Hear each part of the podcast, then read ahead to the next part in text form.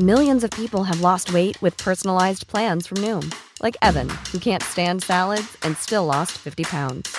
Salads, generally, for most people, are the easy button, right? For me, that wasn't an option. I never really was a salad guy. That's just not who I am. But Noom worked for me. Get your personalized plan today at Noom.com.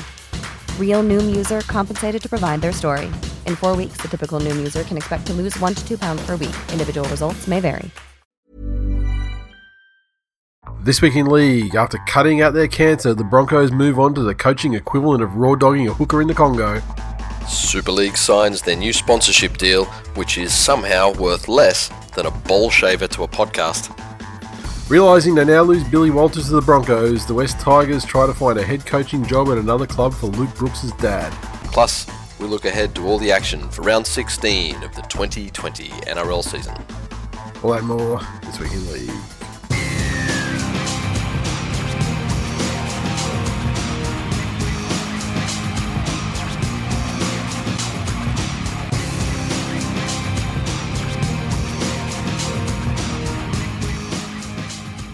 Welcome to episode 365 of This Week in League. I'm Nate. And I'm Jay. How you doing, man? Man, good. Another Rona remote. It is another, Episode. another Rona remote episode as I'm down again Oh, man. with uh, the second wave of the, the the stop sending you sick little cunts to school virus. Tell you Yeah. fucking what, it's just ripping. It's like ripping through this house in fucking waves. Like it's only ever one kid sick at a time, and Mm. uh, and I seem to get it off fucking both of them. So which is weird because usually I'm the one that escapes. Nasty. But this time, this year, it's my turn to get it. Uh, don't let fucking Bill Gates and uh, all those people who believe the Earth is a sphere fool you. The uh, the the flu vaccine the, uh, does fucking nothing Tell you what, to help a motherfucker. what a, what a great fucking segue that is. Did you see today that Africa is now officially free of wild polio? Yeah, wild polio. They've still got two strains or something that the vaccine polio out there, but obviously the Yeah. wild wild polio is a is a a more difficult one to contain. You would think so. So the fact Yes. they've eradicated it is uh, is amazing. Yes. you know the funny um, thing? No fucking anti vaxxers in Africa. Yeah, that's good. That, You that's that's because they they die of like the, the lamest shit Africa has to offer, which is worse than anything that we we have to offer. I mean, it's fucking fine sipping your fucking turmeric latte in fucking Byron Bay, trying to catch a glance at fucking Chris Hemsworth, and you know being an anti-vaxxer. Yes. It's a lot fucking different doing that there than it is. Yes. I mean, the biggest fucking you know, vaccination crisis you have down in Byron Bay is you know, will we'll dirty cunts come into to, to Splendour or fucking Blues and Roots, like. so, yes. Nasty. Uh, news this week. Well, what do you think? This the last two weeks, or like this is to be week three, where it's pretty much this week in Broncos.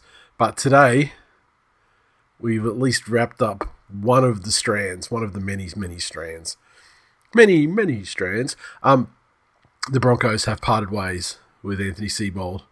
Uh, there was a press conference this morning. He met with the players first. There was a press conference that started like around quarter past nine and Paul White and Seibold fronted the press conference. Both read statements that were prepared or sheets of paper in front of them, and then had an extremely awkward press conference where questions were sought, and they mm. didn't really answer any of them because then they just the well they had the way they framed the whole press conference and the reasoning and everything.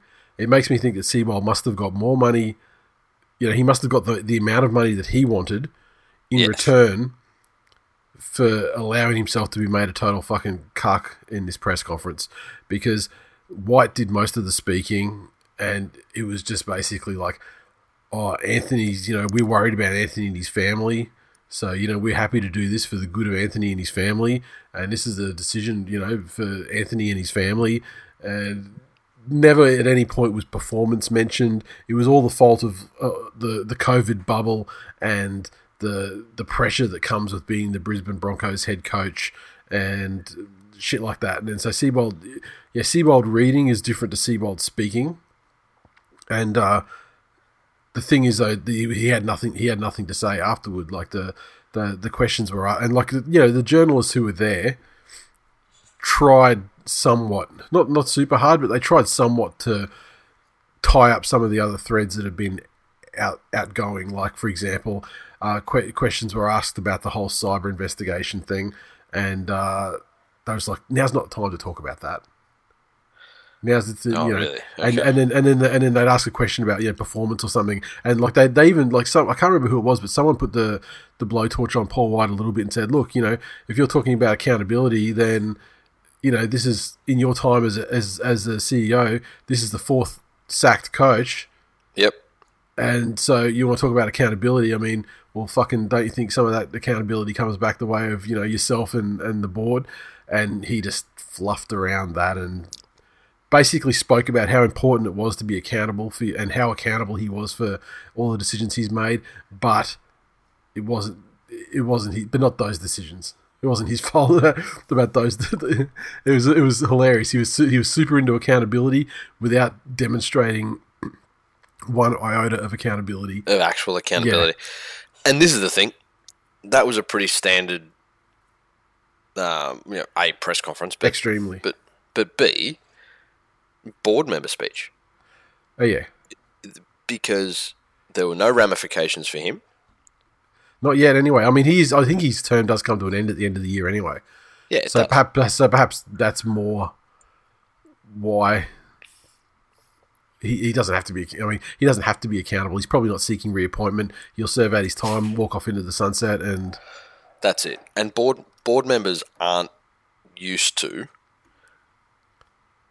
having things they say actually critically examined. yeah, You know, even by investors.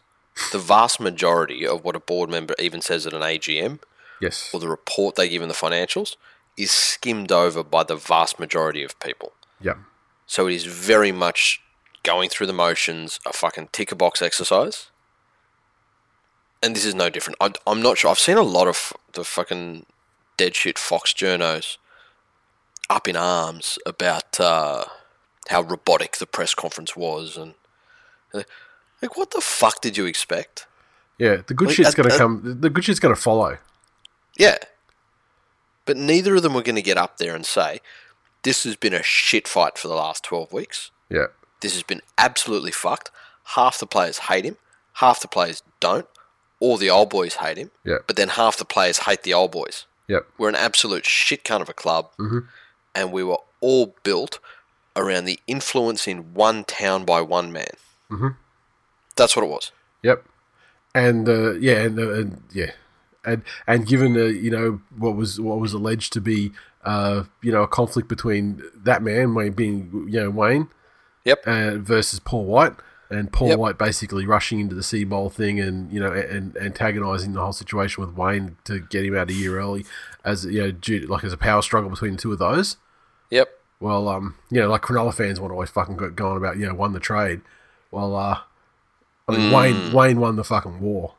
Yes. I mean, That's at the end of the day, like Wayne won the war. So, um, now Peter, yeah. yeah. so Peter Gentle, he'll he'll proceed uh, until the end of the year uh, as the as the caretaker coach. There was never any mention of him even being a possibility as going on as the coach, but they're talking about leaving no stone unturned and you know undertaking a rigorous process starting right now to Yeah. uh, to decide on who the next coach is going to be. Paul Green's in the running. Um, Kevin Walters is in the running. It seems like Kevin Walters is the is the ex player's choice, like Yep. the old boys' choice. Yep.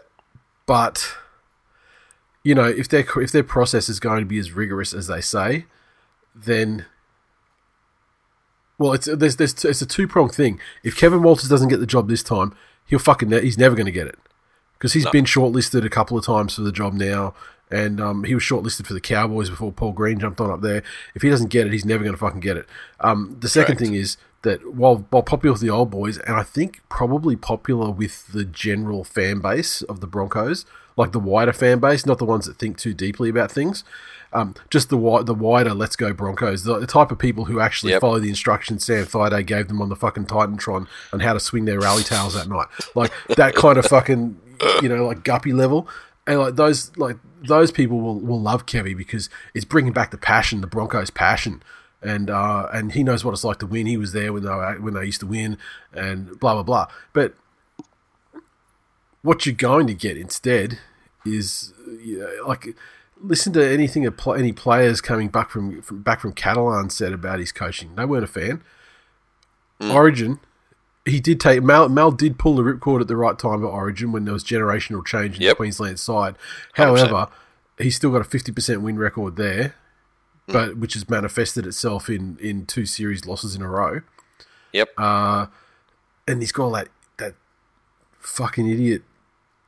What's he called? The coach whisperer guy, like you know, Yeah. done, done, done. I mean, he's got all that crap around. I mean, when you think about Kevy as a coach, if you're thinking positively about him as a coach, you're a Brisbane fan, you're thinking this is a this could happen, this is a good thing if it happens.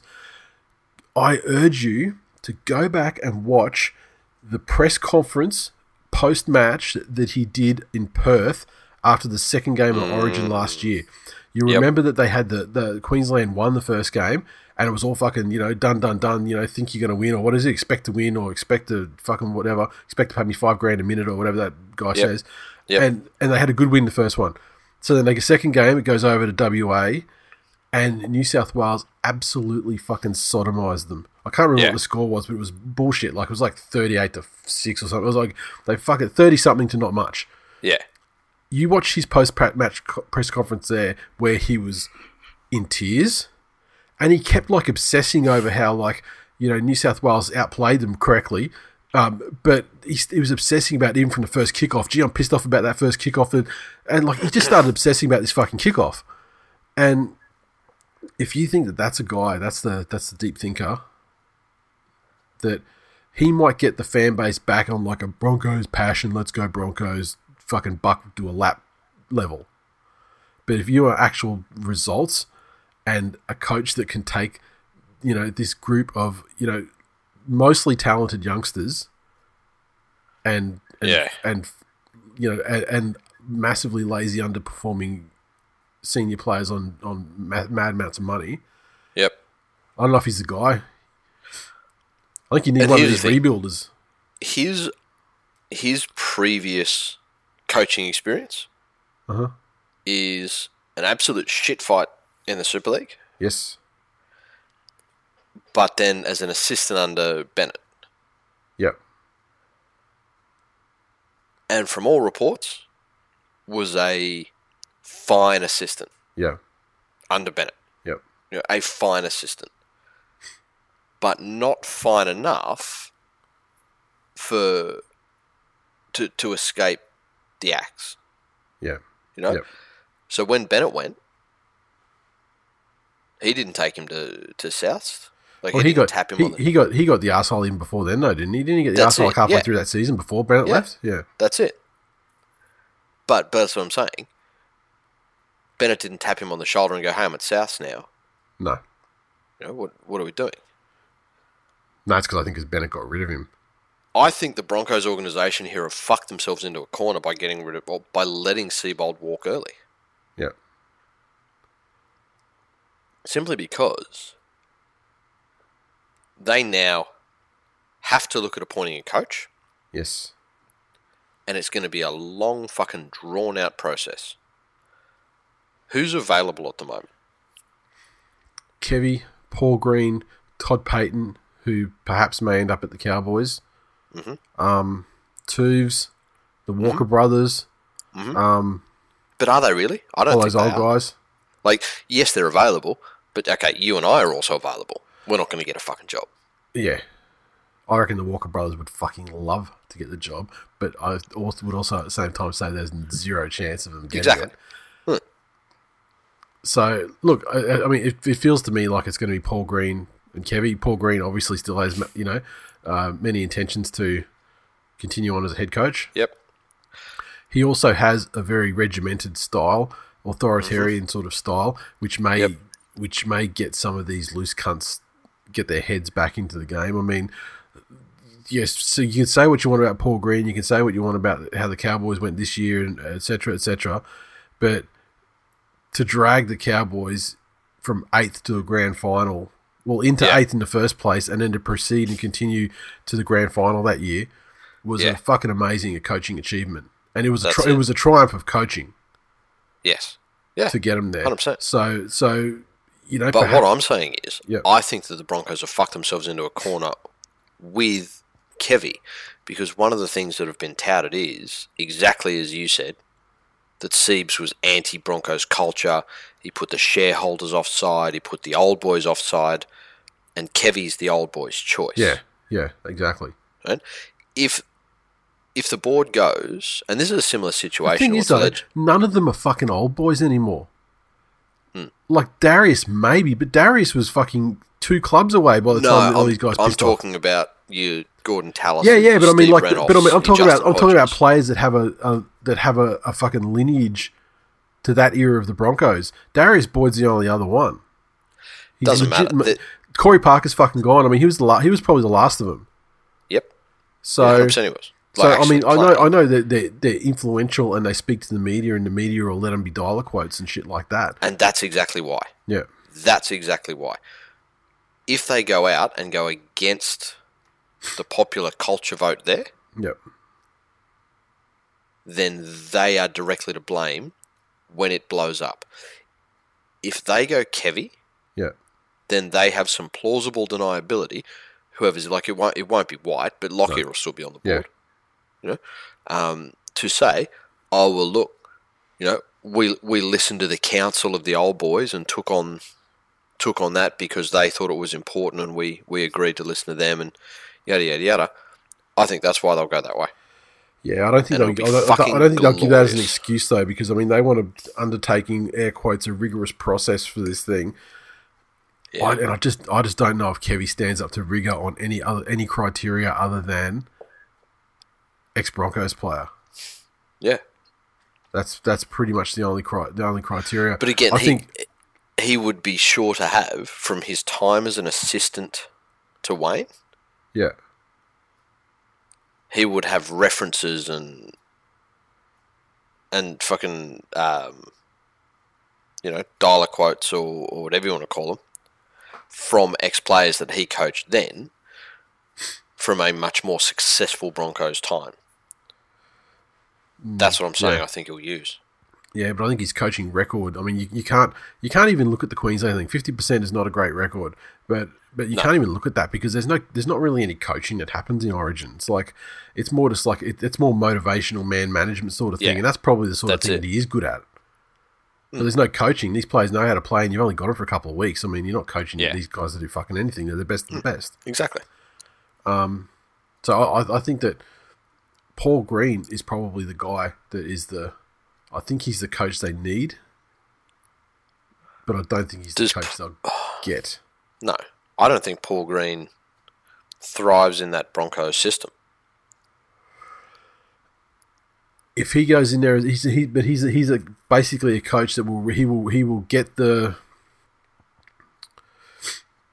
I think he's a, he's the uh, the coach that can get them sort of pulling in the same direction and actually make the young Yep. Get Yeah, better. that's it.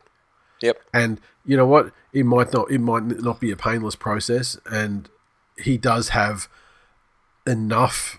I think he has enough old boys credit, not for Broncos, but through his Queensland. Yeah. He's probably got enough connection to a lot of those guys that perhaps that he might not be their first choice, but he might be a palatable choice. Yep. But I don't know. I mean, Yep. we're just fucking we're putting we're putting thoughts into people's heads who have proven that they don't fucking think that that well Exactly. right? So, so I think we probably thought about it more deeply than any fu- Broncos fans. I'll tell you what, now's your chance. Who is the coach that you want at your side? criteria, Mm. know. criteria. The, the criteria uh, for this exercise uh, is um, must be available now. You can't you can't sort of fantasize about any if fucking Bellamy leaves here or if this coach gets fired. It's got to be someone who's on the table right now, today, as we speak. And who is it and why? state your case. Let's see what you boys and girls think. Uh, let's see, we've got more more Broncos, more Broncos. Oh, well, before we move on to Seibold thing, how's the form of that fucking guy? What was his fucking name? Phil Murphy, who's uh, yeah, uh, in property development. Yep. He's done, done a couple of estates around here. Actually, I saw through his business when I looked him up. Um, he's he's the largest private uh, shareholder of the Broncos, Yep. uh, with about what twenty two or twenty four percent or something like that, thereabouts. Uh, to and that compares to to News Corp, who have about sixty eight percent, I think. You know, and a couple of decimals. And uh, he said that uh, that he compared the Seibold to a cancer that needs to be cut out before the before the Broncos die Yeah. and uh, the the context he didn't actually call him a cancer, but what yeah so but what he did do though was uh yeah sort of likened him likened him to to that. So he said, uh, well, he's talking about first thing that like he's like if someone wants to buy my shares in the Broncos, I'll talk to them. I don't know what'll happen, but I'll talk to them. but uh, he says uh, about Seibold and whether he should get the axe. He said I've been asked about that many times. He came to the club with a good record, but his record since he's been at the club has been crap. If you tried to work, write the worst debacle, the worst fall of grace of any sporting club in the world, you could not write what has continually happened week in, week out for the last 18 months at the Broncos. It becomes like a disease. If you get cancer, you've got to treat it, but they haven't cut it out. So, Yeah. and this guy, this guy is a fucking, like, he's a prize cunt. Did you see some of the other stories that came? Oh, well, Seibold actually, you know, he sort of retorted and mentioned that he's only ever met the guy probably three times or spoken to him three times. Um, a couple of which were when he had to get him removed from the from the dressing rooms because the players were complaining about him. Yeah. yeah, that's um ah that, that's the thing. And Seibold's going to struggle with this for a long time. Yeah, Like for a long time. These little fucking pot shot point scoring opportunities Yeah. he has to have yes, just go to his fucking character. And and unfortunately, if he gets a job at another club, he's going to be a headline because of what's happened here at the Broncos, yep, because of all of the the rumors and police involvement and lawyers and all of this junk. yep, He is now going to be a headline forever. And reporters have figured out that it is a very fucking easy proposition. To wind To arc him get up. a quote. Yeah, Yeah. the thing. The, the thing about Seibold is he's, he's just he's spectacular. He's had the most spectacular loss of a head coaching job that in recent memory for rugby league. Mm. You got Madge, who's at the Tigers now, who's said in interviews that you know that Seibold fucking was knifing him from the assistant position at Yep. Souths. Yep. So he's poisoned. He's he's poisoned as a head coach, Yep. and he's he's you know poisonish as an assistant coach. So well, this he's is basically, you know, a non-playing Robbie Farah. yeah yeah. Oh, that's fucking great. Yeah, he is. Now this is the this is the career. This is the path to redemption for Seibold, or the path to making money as a head coach again. assistant coach at the Doggies with his mate Baz. Nice Baz because Baz is crap, and we know that. Gets the Doggies head coaching job. Still sucks balls. Hey, wa- wasn't he assistant to Trent first? yes. Not first, but he was, yeah, before South, yeah. Yeah, that's Yeah. it. Yep. Dumpster. And yeah, still still nothing yet on the uh, on the, the the mysterious hunt for um, the internet people that was going to see names named in 24 hours 4 days ago. What I got from that, and it was fucking weird the way he said it. It was like almost like, "Oh, I'm going to sit down and have a long think about my decision, but my decision is that I'm going to give police some names." Yeah, I'm going to give them to the police and they'll do what they're going to do sort of thing. So, it, like, it sounds to me like he's engaged this private firm mm-hmm. that have charged him a shitload of money Yes. to probably just use Google for a little while. and have given him some names. Yeah. Now, somebody I work with, um, sibling, works for Queensland Police in the, what do they call it? Digital forensics. Yep. section. Um, so I'm I'm waiting to hear like how how much the police are going to want to get involved. Yep. They they're used to stuff like, hey, here's a laptop that we got from a drug bust, Yep. or you know, here here's a fucking phone that belonged to a pedo. Yep. What can you get out of it? Yep. I don't know if they're gonna, you know, somebody sent a fucking story, which everyone that I saw sharing it was basically sharing a bunch of them at once and going, "How fucked is this?" Mhm. Like none of them are the same. Yeah. How, how And they were all, and, and, and they were all screenshots. yeah, You know, fucking trade like it's that's they're not going to lead you to the uh, the original thing. yeah. So, um, hmm. It's it's just it's just bullshit. It's just like it's it's just internet big dick fucking talk yeah, yeah. from someone who doesn't actually know how things work or hasn't been told how things work or perhaps has been oversold how yeah. things work. That's that's it. That's a Hmm. hundred percent it. Yep. Now, fuck. um, moving on, the uh, Broncos fallen star Tevita Pangai Jr. has reportedly provided the NRL with a breakdown of broken third-party promises in a move that could have massive ramifications moving forward. Yes. Um, Apparently, he had been left infuriated by missing payments from his deal and wanted the NRL to investigate them.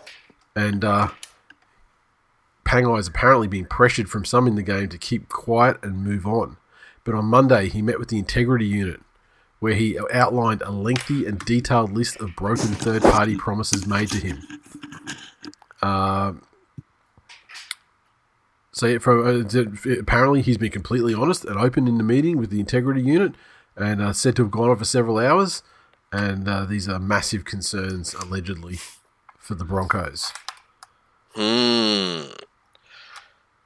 There was um, our good friend uh, Hammers shared something with us, and I forget who who authored it, but it wasn't a bad thought. That you know, th- this stinks fairly certainly of, of a player manager Yep. who understands that his player is is in danger of having a contract ripped up. Yep. and just doesn't want any negative press to do it. So I, I guess firing a shot across the bow at other uh, at other organisations or, or leaders about what he's capable of.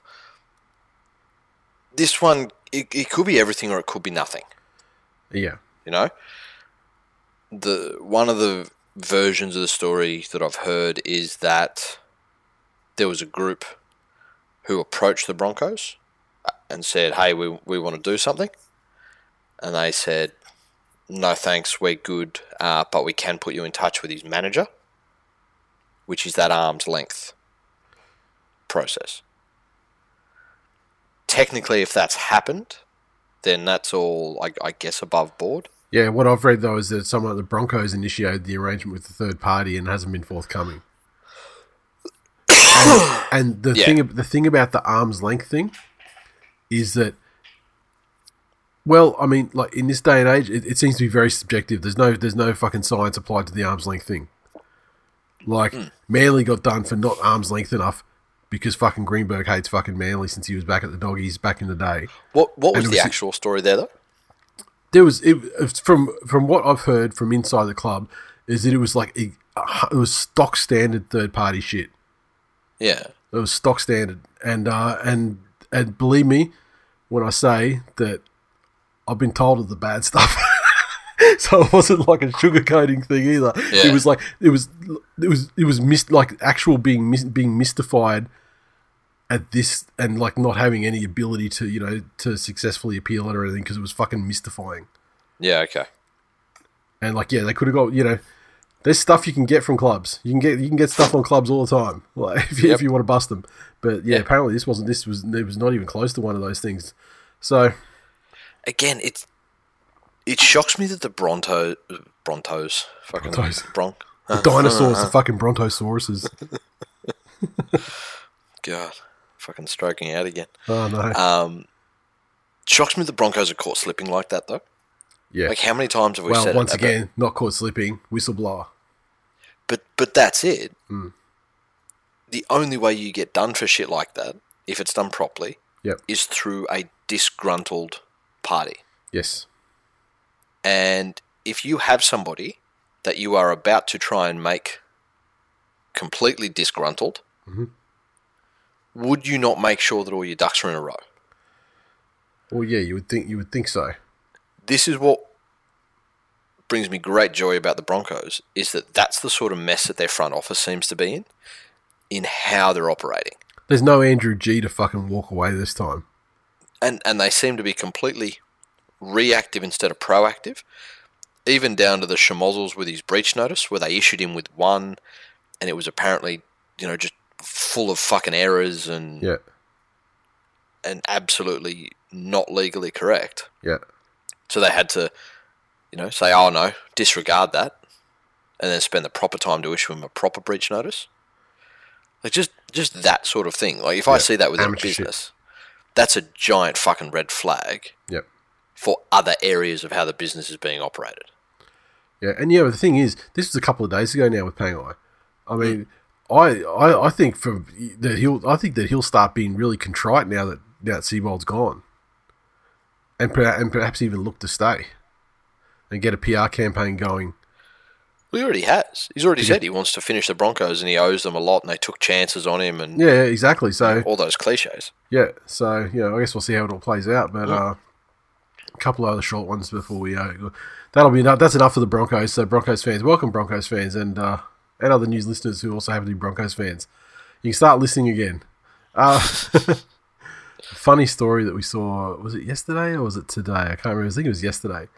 That this is it's just fucking hilarious. The headline is Mbye backs Tigers clean out as he says underperforming players must go. West Tigers co-captain Moses Mbye believes coach Michael Maguire is entitled to clean out the inconsistent Tigers, saying you deserve to be under pressure if you're on big dollars and not performing. I said I said in the Facebook group, but that is like the Leeroy Jenkins' shit I've ever heard from a player's mouth. Yeah. what now what's he? Was he on eight hundred K? I think it was 850, wasn't it? Or was it more than that? I don't know. It was a fucking lot. though. that- It was. It, it qualifies him as a big dollar not performing player. Let's put it That's that way. it. That's it. Um, just as a side note, I threw something up in the Facebook group the other day just about players that were on over a mil. I don't think he was over a mil. No, he wasn't over a mil. I, I, I want to say 850, but Yeah. and whether whether the, the, the, the doggies are saddled with a portion of that too is another is another question. It is. And who knows? But still a lot of Mate- fucking money. Maybe from internal Tigers stands, he's doing everything that's been asked of him. Maybe each player goes out there and they've got certain KPIs that, that they've been asked to hit. And maybe he's hit his every week and he gets little fucking green ticks in the Tigers review session. Who knows? But fuck me, that's like it's brave when when the team's just not performing as a whole. But it's also a pretty shit cunt thing to say about your teammates. It's really fucking divisive though if you think about it. Yeah. Because I mean, it's common knowledge that Russell Packer's on a lot of money and that um, Josh Reynolds is on a lot of money. Yep. and like those two particularly, I think are the, are the main two. And so you hear that coming out of someone else who's like suspect number three on a lot of money. I mean, you know, he's fucking talking about one or both of those guys, Yeah. especially But Josh then, Reynolds. You think they'd have some sort of fucking history too, going back Exactly. with the doggies and uh, uh, you know, so you know, Yeah, and, and now who knows? Give, giving him the benefit of the doubt, like the guy's obviously,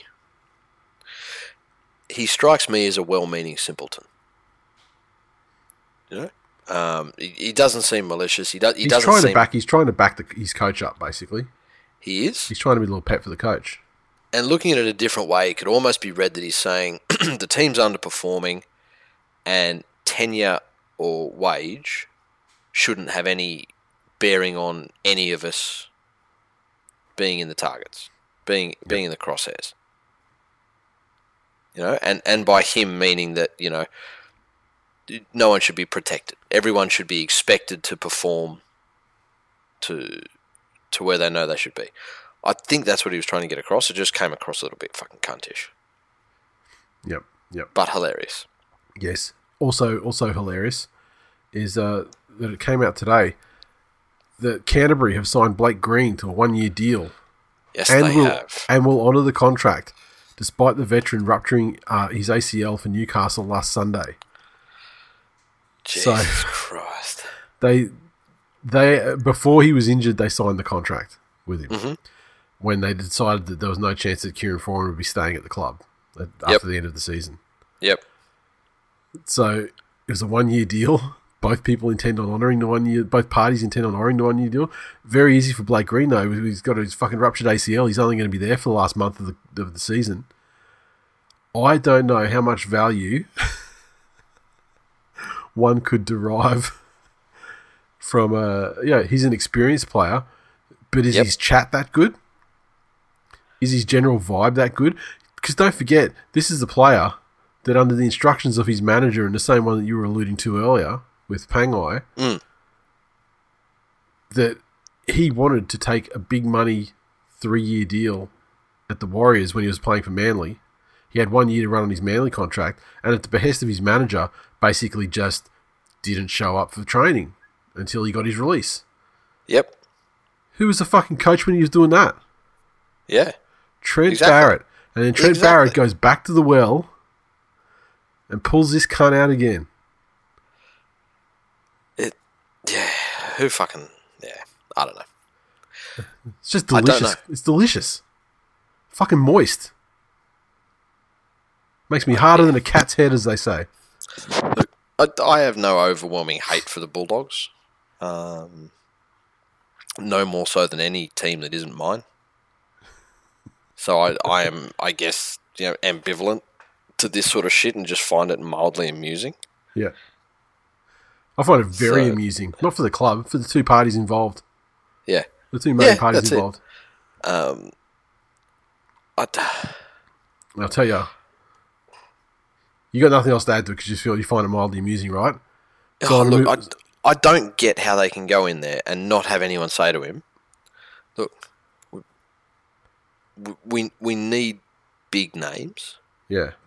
You know, we need a mass fucking clean out of the shit we've got. Yep. And who knows? Maybe they do. Not maybe. I'm sure they probably do, and we just aren't privy to it, obviously. Yep. But I'm I'm not sure how Blake Green is their priority in that sort of thing. Their forward pack gets absolutely fucking rolled Yep. almost every game. Their best forward, they had to stand down, and then he saw his opportunity to get out of the shithole and cried that no one rang him. Well, he was flat. Like, like let's let's be real. He was flat out fired, Yeah, and it had and it had the ability for reinstatement on appeal. yep. Yeah, exactly. And then just like it is, in an absolute uh, coincidental moment, I've just my eye just caught a picture of um, Luke Thompson on my Twitter window, Yes. and the headline is here. I'm not a subscriber to the DT, so I don't know what the article is, but the headline is this: the Bulldogs have a huge problem on their hands with fears star recruit, recruit Luke Thompson could cut his NRL stint short. Jesus Christ. Um, fuck. It, look, again, it, it goes to, this, Welcome to the Trent era, doggies It- fans. it Strap goes- yourselves in.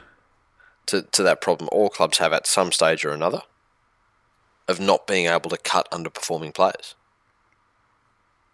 You know, sure, you can drop them to Reggie's, but if the issues aren't fixed, you're still stuck with them for the course of their contract, or you end up paying for them to play elsewhere. Yep. So, but again, dogs aren't my team, so fuck them.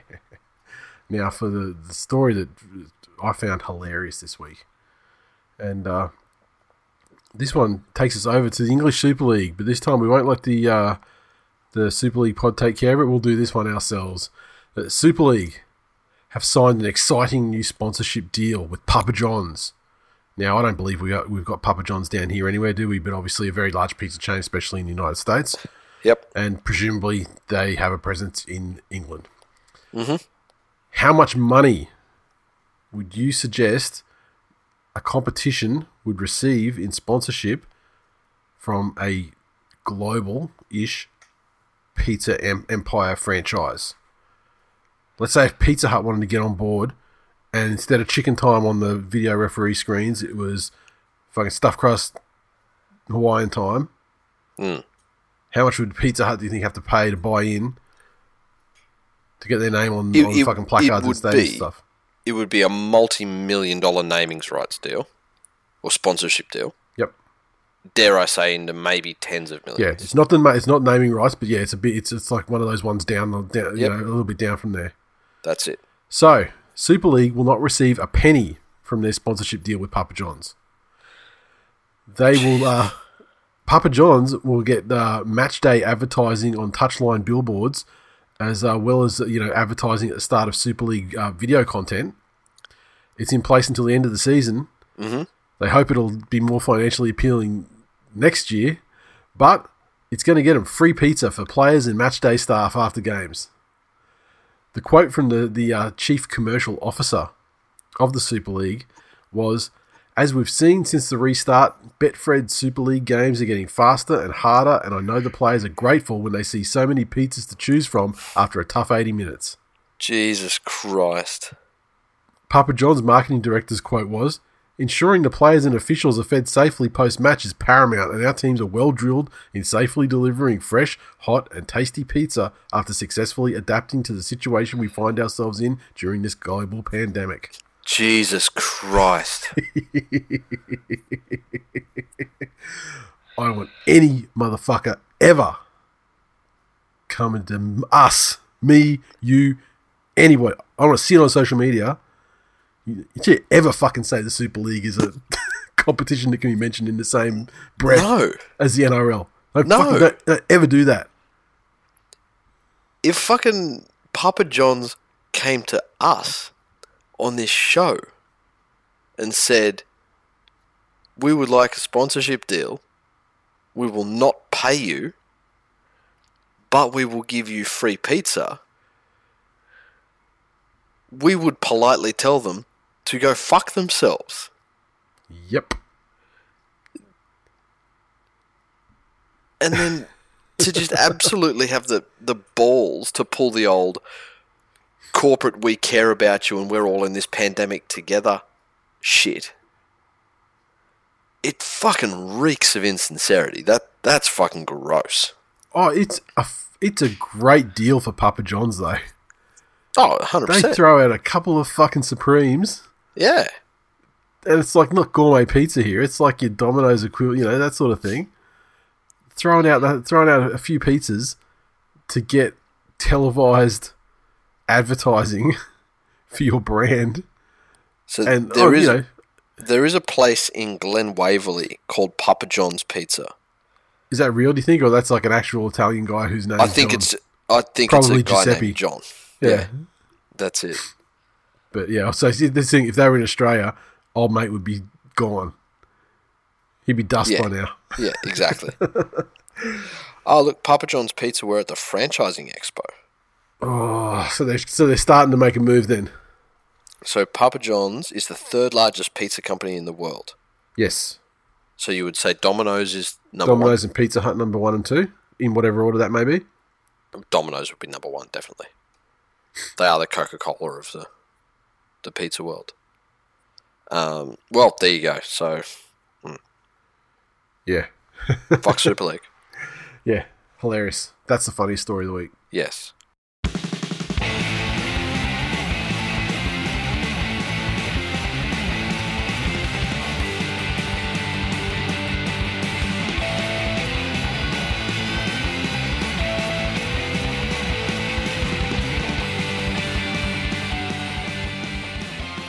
Recaps.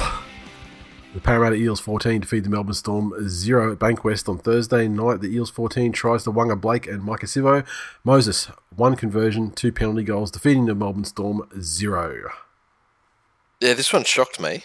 I uh, I thought, given the way the Storm performed, pretty much with the same same outs against the Roosters, that uh, they'd go in and and take this one fairly comfortably. But. Parramatta really pulled them down into a grittier style of football, Yeah. and and when you can frustrate Melbourne, it it humanises them. You know, if you can really get in there and get under their skin and frustrate them in one way or another, disrupt their rhythm, uh, and that's what Parramatta seemed to do all night. And it was just when they had their opportunities, and they were not, by no means flawless, but when Parramatta had their opportunities, they took full advantage of those. The Storm, for their part, you know, they had some horrific injuries during the game as well. yeah. Just couldn't. And this was the and this was the most injured to the spine that Melbourne Storm have been all season. But um and they had look they had their chances. They had some they had some good opportunities, like good ball, you know, from penalties and, and, and stuff like, you know, starting their sets from, you know, pretty close out and you know, couldn't convert them, just didn't have the strike power Yeah. to do it. Um I mean the I don't I don't find the Eels to be any more compelling as a competition threat than I did last week. And you know, like the last month, we've been you know saying not that they're cooked, but like they're definitely like a tier down. And this really does didn't do a lot to dispel that. I don't think, No. but I mean, it was certainly a move in the right direction for them. I mean, let's face it, a win It is a win. A win against the Melbourne Storm, however weakened is a win against the Melbourne Storm, they That's it. count. And psychologically, And the nil scoreline would be super psychologically to, the, to those players, they've taken out the front running teams this year. You know, Yeah. um, Yep. I think also the good thing for Parramatta is it shows that they'll get up. The week before, they they were underwhelming, to say the least. Yes. But Correct. they did put it together when it mattered, albeit against a uh, a weakened opponent. So, Yeah, and I mean, if there's anything for them to take out of it, then it's that that's what they did sort of earlier in the season too.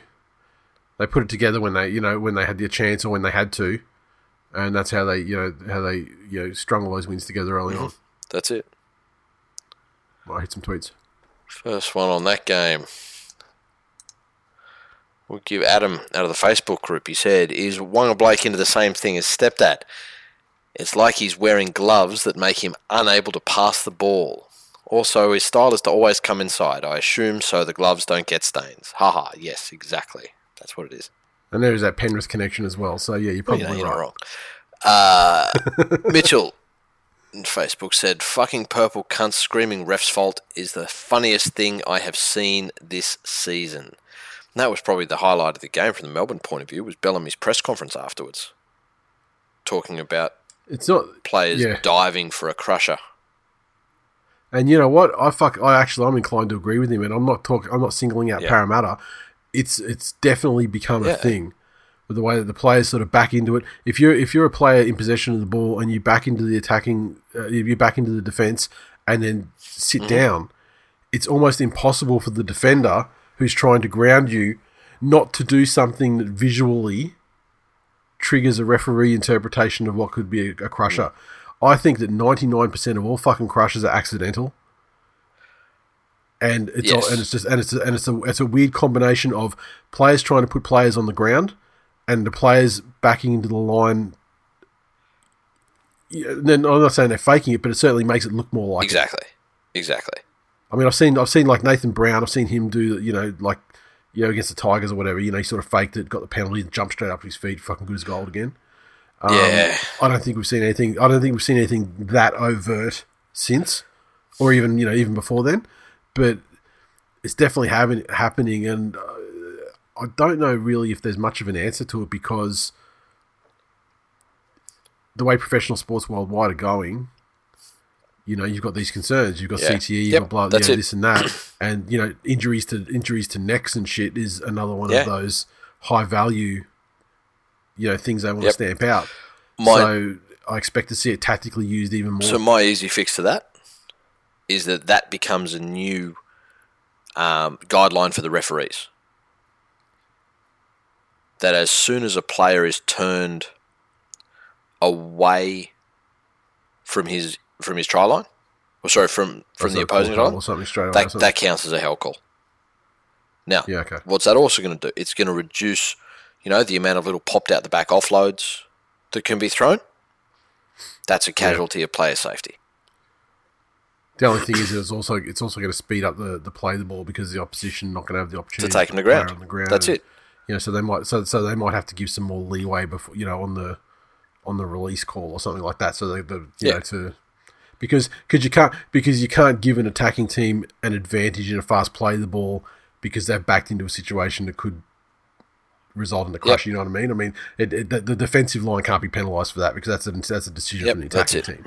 so there has to be Yeah, some sort that's, of balance. that's the thing. I'm sure. I'm sure they figure it out, but they're, they're not going to. Yeah, these ones that go to ground with the guys turning Yeah. their back, and like yeah, and you're right. Like you're popping offloads out the back. That's that's Mm-hmm. a thing, and that's a that's a, you know that's a reason why why players back into the Yep. line a lot of times.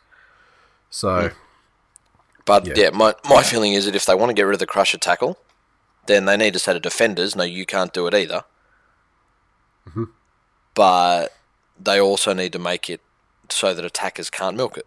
You know, it, it's hard to Yep. milk getting shoulder charged. It's hard to milk yep, properly getting a head high. People do. Like the minute they feel any contact on their shoulders, they fall down and fucking grab their face. Just like now. yep, You know, Yep. all of a sudden the back the back of their necks hurting like they've actually been you know working at a fucking desk for eight hours, and then the penalty gets blown and they just stand up and, and ride as fucking rain again. So exactly. All, like like someone once someone once told me in regards to car accidents. You know, soft tissue damage doesn't show up yeah, on an X-ray. yeah, that's it. It's it's it's it's Yeah, anecdotal. spot on. So fucking so so so just fucking play it up. Yep. for all it's worth. Exactly. That's the and that's the di- and that's and that's what's going to happen. Um, moving along. Oh no, you on the got more tweets, most probably. Yeah. Uh, John said Para's lack of composure in the second half was horrendous. I get wanting to put an understrength team away, but our attack really lacked the polish and professionalism it needed to have, especially if Parramatta are going to be having their premiership credentials critiqued over the coming weeks. Would like to have seen a bit more level headedness out there, but on the plus side, the defence did its job and rightly kept the bits and pieces storm scoreless. That's it. Okay. Next up, we have the uh, Panthers. Uh, 38 defeating the Sharkies 12. The Panthers' tries came through Kikau, a double to Mansour in his milestone game. Uh, Naden, Crichton, uh, Liam Martin, and uh, Luai with tries. Cleary, 5 of 7 conversions. The Sharks had tries to Ramien and Connor Tracey. Uh, two conversions from two attempts to young Matt Moylan. What an unhappy night for the little fucking coke fiend. Young Matt Moylan, aged fucking quicker than that cunt at the end of Raiders of the Lost Ark. Or no, what was one where the cunt got old? It wasn't it? Wasn't it? Last Crusade. Was it No. not the end of Raiders? Oh, Last Crusade was the, the whole 'Cause he drank the, out of the um, wrong cup. The arc, the the, the Yeah. Nazi. Yeah, Whatever, so. Matt Moylan is a Nazi. That's what I'm saying here. Yes. Okay, Very bang on analysis. What else you got? welcome, new listeners. It, it was an, another good start by the Panthers, like a very fast start. yes. But more importantly, this week they kept up with it. What's happened in previous weeks with Penrith is they've started really hot, but they're not exactly gone off the boil. Failed to keep the pressure and the points rolling through to really put their dominance and dictate how the game's played. This game, though, they stepped up at every opportunity. And every time the Sharks came back and tried to match them for intensity, they kicked it up a gear until finally it got to the stage where the Sharks just weren't able to stick with them. And to their credit, the Sharks had periods of this game where they 100% had the ascendancy in terms of attacking time, and they 100% had the ascendancy in terms of running the Penrith defence around. But every fucking time that happened, there were individuals or groups of individuals working together in defence that stood up and just shut down everything the Sharks threw at them. You know, you look at the like there was um, Nathan Cleary, absolutely fucking monstrous in defence at the back, putting people over the sideline. Arpey fucking stripping the ball one on one, which is a catalyst to the next try. And Martin just at Moylan all fucking night. You could tell from the get go that was the mission he was given. They, kn mm-hmm. you know, some of them had first hand experience of what Moylan's defence was like. Yeah. and especially being so fresh back into the side, he was he was going to be a target. So that and and and up in the line too, not you know, not Yeah. protected a little bit, you know, That's back and it. fullback. that to me is a coaching failing for the Sharks. You know, you've got a player who's had some defensive questions over his career, who's so fresh back from injury, and to not plan for that side to run at him all night. That's where these inexperienced coaches do things like get blinded by the Kikau factor and focus too much on that side of the field. But Martin was absolutely Yeah, but at the same time as well, I mean, you can't, you know, it's it's a fucking professional sport. You can't hide players. no. on, Darren you know, Lockyer made a career on, on the field as well. He's got to do. He's he's got to. Yeah, but I mean, it's a different game from It is. you know, like that's that's, that's nine years ago now. I mean, now players get kneed in the face. You know, when they take when they when they got to take a high ball and they actually keep playing, they bitch out in the finals. like that, hap- that that that's a thing. Oh, that was great. um, and yeah, in the second half, the Sharks came out and had most of the running for for the beginning period of that second half. They threw a lot in attack at Penrith, and the Panthers were able to calm themselves down on the field, and that's one of the things I'm happier about with this team this year. That as a group, they can really switch gears either up or down because they were probably a little bit too frantic in that second half and needed to notch things back a bit and just start playing some simpler football, start winning the territory battle again, start applying the pressure, and then the points came. It was a great performance. Tweets. Oh, and Kikau, fucking dumb. Yes, Like three Yes. minutes to go. exactly. Thankfully, it wasn't more. Yeah, You know, it's on. It's going to cost me a week. It doesn't matter. You're playing with the Tigers, so I mean, Yeah, it doesn't exactly. matter. But you know, come on, man. Three minutes in- left in the game. yeah, Fucking calm spot down. on. And uh, look, you know, the, the, there is that thing. You've got the game so fucking well won, but not to drop that intensity. I get that, and I appreciate that. Yeah. but you're 100% right. Be smarter. Uh, Shunter said, Unfortunately for Cronulla, Penrith were fired up and in the mood to put a hurting on a pack of racists. Uh, Fat Harry Lazy said, Cronulla were an Instagram model and Penrith were the Phoenix Suns. Hashtag Yuri of Cleary. ben said, Moylan playing with the passion of a man who knows if he didn't have hamstrings made from overcooked spaghetti, he could have been a part of the hashtag Yuri of Cleary. Hashtag fuck the Broncos. uh, Dominic said Moylan calling Liam daddy. He's holding his pocket for a long time. Liam Martin making Matt Moylan look like a fucking child. Thank fuck we pinned him down for another couple of years. Cleary running the show like a beast. Hashtag Yuri of Cleary. Uh, Mitch said, How long until the ban is over and we get our peptides back? and uh, and Big Gav uh, with uh, what you were alluding to before. Who won the trade? I don't know who won the trade, but I fucking know who won the war. Yeah, I think yeah, because I I saw someone lay out a whole bunch of reasons why Cronulla won the trade, and I can't remember who it was, but I actually read that and thought, you know, actually kind of right. And I mean, like the whole trade thing, you know, while it's still technically going because Moylan still exists, I mean the the, the kind of back and forth ended with with Maloney fucking off Yep. to France, right? But um, but you know, when you look at it dot point by, by dot point. So yeah, yeah, actually, yeah. I mean, Cronulla probably, you know, they pro- they they probably did get the the best year, you know, the the last great year out of Maloney. I mean, Penrith didn't. He wasn't terrible for the no, entire the, time. Look, the there. first you know, the first year of this year was times. great. Yeah. Then then there was the was only good until he got selected for Origin Maloney. Yeah. Fucking, he was good in that yeah, Origin he was. too. He wasn't for Penrith, but he was fucking he was, was great fantastic. in that series. Saved yes. our asses. Um, yeah, again, yeah. Dude, Cronulla, Cronulla may have won the trade, but at what cost? Yeah. Everything. Yeah. They're well, not everything, really. The game. The game was still footy. Let's face it, at the end of the day, it's only footy. don't, forget, don't go fucking Hutchinson yourselves, cunts. Uh. Over, over, over, over, nasty things we say. Uh. Jesus. That's that it. it for the tweets. Okay, fucking, which is next? Oh, this is a great one. The Dragons 28 to feed the Broncos 24. Uh, the next stop on my uh, masturbation tour 2020. Uh, the Dragons 28 tries to Kerr, Norman, and a double the Ravalawa. Three conversions to Zach Lomax, three penalty goals to Zach Lomax. The Broncos um, 24 came through tries to Kenner, Staggs, Pakes, and Dearden. Staggs, four of four conversions. Um, look, we have maligned Smooth Corey, and Dragons fans continue to malign Smooth Corey.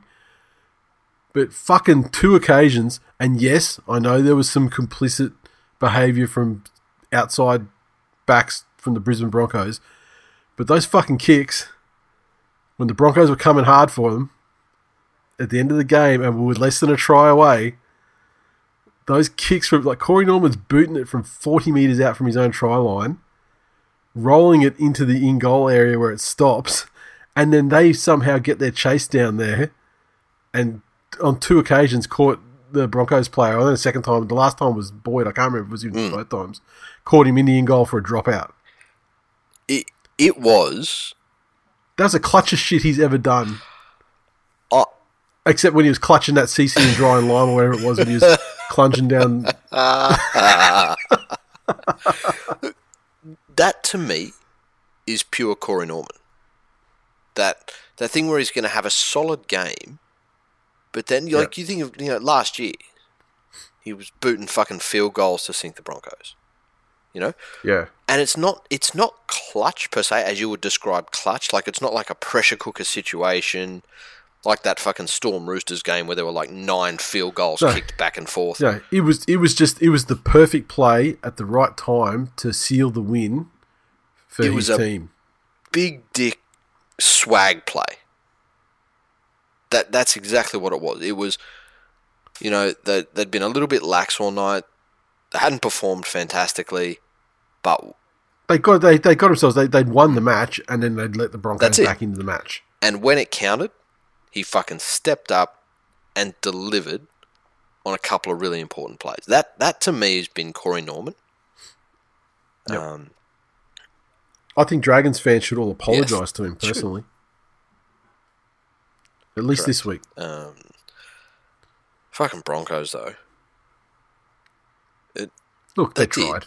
Like, the, but the, the start of the game, you know, drop the kickoff, and that was a fucking absolute fuck. not the kickoff, but drop the first kick that yeah. that was a, a horrid fucking kick to take on a shitty surface. Yeah.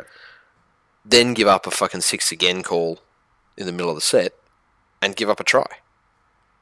You know? Yeah. Um, and and Norman, as much as he was great with his big dick swag plays, him as a fucking power running half.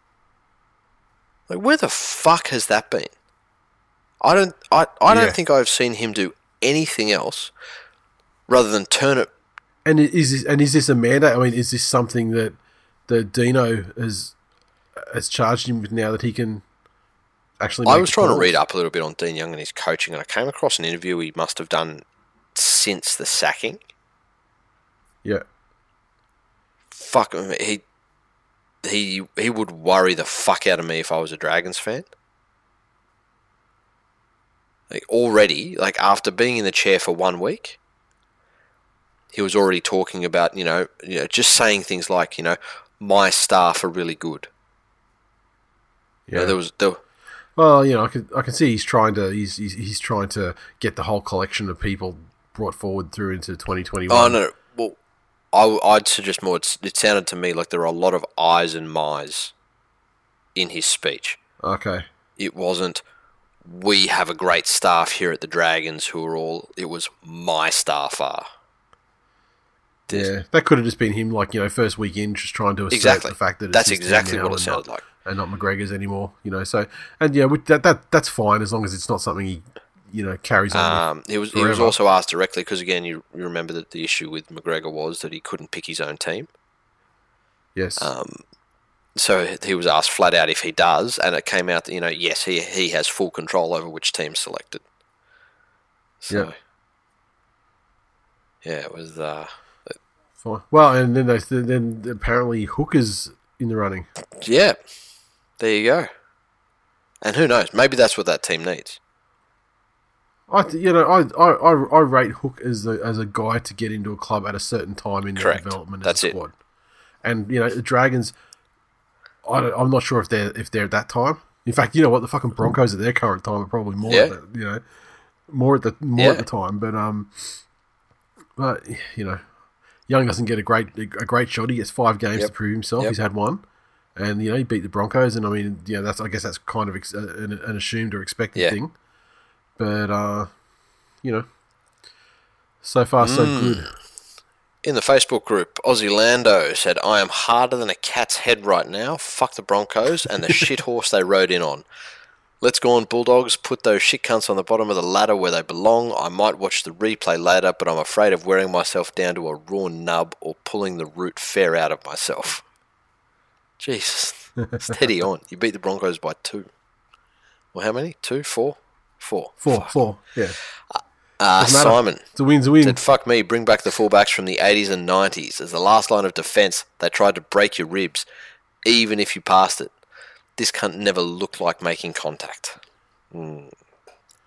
Yeah, but in this day and age, you can't be you, you, can't be too careful either. I mean, like if you if you get it Yeah. wrong, That's it. you're on the fucking Exactly. sidelines. You know, because you get so they don't let as much shit go as they used to. Uh, Cameron, there's far more. There's far more cameras Correct. watching things. Cameron said, "Fuck me, throw the towel in, Darius, you fucking egg." uh, uh, Zach said, "Fuck my life." Mm. And uh, Elvie said, "We're really getting the full Staggs experience. A few moments of excitement, but ultimately disappointing." Nice. Poor cunt won't play Origin because there are people that aren't a centre that are better at his position than him. Oh, where are we? Titans. Sorry, yeah, the the Raiders. Thirty six defeat the Titans sixteen at Cbus. Uh, the Raiders thirty six came through a double to Nick Cotric, uh, a double to Jack Wighton, uh, Starling, Hudson Young also a tries, Croker five or six conversions and a penalty goal. Titans sixteen tries to Sammy Brimson and uh, Keegan Hipgrave with Fogarty two or three conversions. The Titans continue this trade. Is it is it the third week in a row where they've scored first and scored early?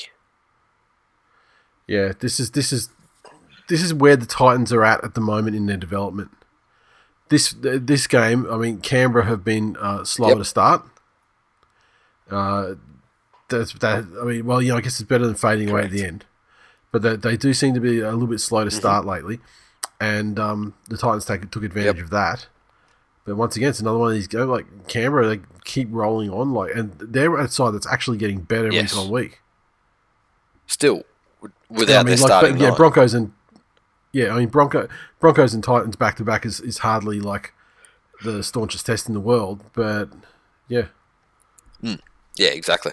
and they're one yeah they're one of these teams that were expected to fall into a, fall into a pile when they Mm. lost their nine, but they've actually not not only maintained but actually improved as the season's Mm. Yeah, gone on. exactly. And it Canberra have have enough of that individual brilliance as well. That that's going to do them very well in games. You got stuff like you know Wighton had an absolutely fucking massive first half. It Yep. Cemented his place as close to the the best six. I would suggest in the comp at the moment, just based on form, maybe not on overall team mm-hmm. performance. Then you get stuff like Papalii's chase, running down a fucking half. That was fucking And crazy. yeah, it it is it, it's that sort of stuff that turns games. Those moments.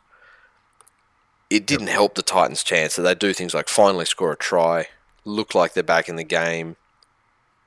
Then they let in another try, then they somehow fuck up a scrum, and there's an intercept try to Cotric. Like the, Yeah. they're their own worst enemy all the fucking time. Yep. Um, new coach this, uh, sorry, uh, new deal for their coach this week, which I thought was fucking odd. what it was, there was blood in the water at the Broncos, and the Titans obviously like what they see with Holbrook. The results aren't quite there at the moment. He's only won one more game than Seibold did Yep. this year, but they, they haven't been they haven't been raped as hard as the Broncos. You know, not nearly. I mean, you know, like they'll they'll they'll take a thirty six to sixteen like this, but I mean they haven't been. plus. Yeah, that's about the Yeah. smashing that they take this season. And um, and on paper, with not as good a team as the Broncos. Yeah, and then they also know like this this year probably wasn't a, a danger year for Holbrook anyway. But now over the course of the year, he's managed to assemble uh, you know some signings for next season uh, to have actually a very good Yep. pack that should that should allow him to see what Fogarty and, and Taylor can Yep. actually do. And then you got Brimson there, who who seems to be you know in great form, and seems to be the answer that, they, that they've been seeking out there in in Yep. fullback. So, I think they just wanted to ensure that there was no chance the Broncos tried to pull us, you know, pull us a, a swift one and snatch him out. I, yeah, uh, I, I, I get yeah. all of that. I'm also saying, But yeah, in isolation though, in isolation though, it is weird to extend a coach for three years when you've only won four games and you know you potentially won't win another one this season. and that's what I'm saying. If he's got all of these great players coming next year, would you not wait until Yeah. say halfway through next season To see how he's going just with them. to ink the new deal? Look, you know what? I reckon that that's probably what they, you know, if you if you'd asked them a month Yep. ago, I bet that was the plan. Yeah, okay. Yeah, for sure. But I just think this uncertainty, and then as it became more and more likely that that Seibold was gone from the Broncos, But, what? I think what, just became, you think let's- Holbrook was going to take the Broncos job? more of the Broncos would chase him, you know, try and chase him hard to, to get him, and perhaps pay him, Would they? you know, something he couldn't refuse. Who fucking knows? They're a shit show Yeah, now. They need a fucking good coach. They look at Holbrook and they go, "Well, look, he hasn't got the cattle that we've got, but they've won more games than us, and they haven't fucking capitulated." Yep. Yeah, it makes so sense. you know maybe that's you know just like and this is and this is not the Broncos saying this. This is the Titans fucking insecurity true. saying this. And like they've been little brother for Yep. so long now. They've been little brother for like what fucking thirty years Yep. or more. So in their various incarnations, and this is the first season that they've had the opportunity to be the big Yeah, brother, okay. and they're still thinking like little. They're still thinking like little. Yeah, it makes sense. It's like it's like the little brother. It's like the, the family where you got the big brother and a little brother. A little brother hits puberty and gets a growth spurt, and now he's fucking like way bigger than the physically Hmm. than the big brother. But he still remembers the way he used to get his ass beat when he was smaller, Yes. and it's always in the back of his mind. That's the Titans now. That's Yeah, their gotcha. mentality, Makes sense. and that's why they and that's why they extend their Perfect coach sense. for three years. Perfect sense. Hammers said Titans have been very good at starting fast, doing the hard work early, then clocking off after scoring like the job is done. It's like they're shocked that they can play footy and shit themselves and revert back to old ways. Yes, it is. Solzy said if the Tigers weren't the worst side to rugby league since the Magpies, then the Raiders would be top four. I don't really fucking understand that. Like, Can you repeat that I, for me, I think please? he's just blaming his team being fucking underperforming cunts on the Tigers not beating the Roosters. Um, Okay.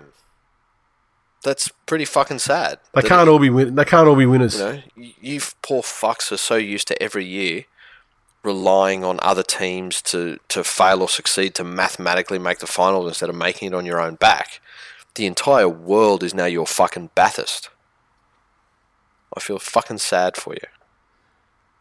Fucking bathroom floor hitting with your face, motherfucker. Uh, Ivan said, How good is Papalii? A shoe in for prop of the year. Is your prop of the year? I don't know. Uh, Adam, It's too early to start thinking about that shit anyway. But I don't. I mean, look, you know, he could, he could be in the yeah, he conversation. can be in the conversation. I mean, he's done. I, I I like he, he does the flashy plays. He does the barge overs and the fucking big chases Yep. and ankle tap things. I do like that That's from a big fella.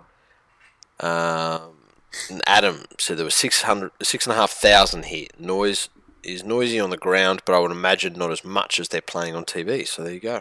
Report live from the ground. Yeah, that's uh, like don't don't don't tell me it's fucking crowded at Cbus, Yes. son. I didn't fucking come. I didn't come down in the last shower. Um, where are we? The Roosters. Thirty-eight defeat the Wests Tigers. Yep. Sixteen. Leichhardt Oval. The uh, the Roosters tries came to a double to B Moz, a double to J Moz. right near right near their birthdays as well. Nice. I don't know if it was on, but it was within a fucking couple of days. Ikavalu, Hutchison, Manu with tries, Flanagan five of seven conversions. The Tigers tries to Little, Dewey, and Nofoaluma, and by two or three conversions. Yeah, was was not uh, was not a happy outing for the old Tigers, and and there's a, a school of thought here that says that well, you never would have gone into a, a situation where you are on the ladder against the defending premiers and expected to win. Um, but if I was a Tigers fan, I There was a point in this game sorry, where they were hammering. There was a point in this game where they were absolutely hammering. I would be very disappointed with the effort that w- that I saw put in across. You know, the like the Tupouniua break. The Tigers absolutely fucking switched off on that. And when you see shit like Noffa, who was, you know, touting himself for fucking state of origin, give up on a play when a try's being scored, that worries the shit out of me. That's a that points to the overall feeling in that club. At the end of the first, the Roosters were up twenty 0 but it wasn't like they had a glut of possession or or had uh, you know had a bunch of shit go their way. The stats were relatively even. They'd just done a lot Yep. better with the football and made much better use of it than the Tigers did. So, you know, the the fact that Benji's in that team, I don't know. So he- here's the question: If you're Madge, do you keep playing Benji, understanding his defensive um, shortcomings because of say age and maybe a little bit of speed, for shit like his crafty veteran, like his pass to Dewey and and the steal he had later in the game? Yeah. You know, Yep. do, does the positives of Benji outweigh the negatives? I think they do in 2020. I don't know if you'd want to you know persist with it much further, but you also when you when you think about the positive and negatives of Benji, I mean you also have to think about what is what do you replace him with? Yeah, exactly. I mean they don't have any. They don't. I mean, you know, if if uh, if Harry Grant was back, then you know they've got a couple of other pieces they could sort of switch Yeah. around and think, Yep. oh yeah, but. I mean, well, think about other clubs in history. You've had, uh, you know, attackingly attacking brilliant players with uh, noted defensive, you know, noted defensive problems to the extent that they'll be targeted, and they fucking put a guy in there. They go, okay, well, the attacking brilliance is something we need. We need to Yep. score points, so we need to find a bodyguard Yeah, or something to patch up the defensive hole. Put our best. Yeah. fucking, you know, best forward defender Yep. next to him or something. exactly. Um, and look, you know, Madge probably thinks he's doing that, and maybe the people targeting Benji are just, you know, fucking sensational at what they do. Now, this game's one of those outliers. If you look at it, West's had 57% of the possession and Yep. completed at 80%. Yep. So that It's crazy when you think about the final scoreline and also the way the, the game Yeah. ended at half time. The Roosters missed 30 tackles, the Tigers missed 35. Yeah, I would suspect what happened with that. I don't know what the halftime stats were, but I would expect that the Roosters would have had a good lead Yep. at that point. and the Tigers that first twenty minutes they had after the break, where they came Yep. right back into it and almost got snatched back Yep. the lead. That uh, around, I think, because they got it back to like the, twenty. well, no, in the first something like half, the. Rooster, the Tigers had 52% of the possession. In- the second That's half, they had 56. This is what I was saying. The yeah, it's this play and attitude that the Roosters have where they make you pay. So again, the Roosters missed 30 tackles. We know Yeah. how they're counted though. It's things like if if somebody gets in front of somebody, gets bumped off but slows them down enough so another man can come in to make the tackle, that still Yeah. counts as a missed tackle. Still a miss. Yeah. But when the Roosters make you miss tackles, it's a forward going through, and guarantee you, Teddy is fucking sniffing around looking for that missed tackle to make the break up. The Roosters are just much better at taking advantage of those when they present themselves. Correct. Um, first tweet for that game comes from uh, at Sports Fans Life. Said, Twice in my life I have slipped on a banana peel in front of a large crowd of people. Still less embarrassing than being a Wests Tigers fan. Uh, second tweet comes from at Sports Fans Life. I once innocently gave a heroin addict a lift, and after realizing he was starting to heat up a spoon in my car, I freaked out. He tried to appease me by shooting up on the bonnet of my car in a public car park. Still less embarrassing than being a Wests Tigers fan. And, and I will actually point out that he spelled it uh, heroin.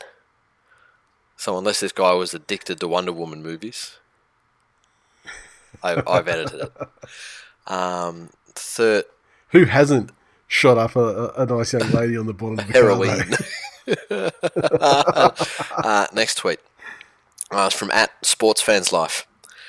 I once had my LA Gear pumps stolen from my locker at school swimming carnival and walked back to Aids barefoot.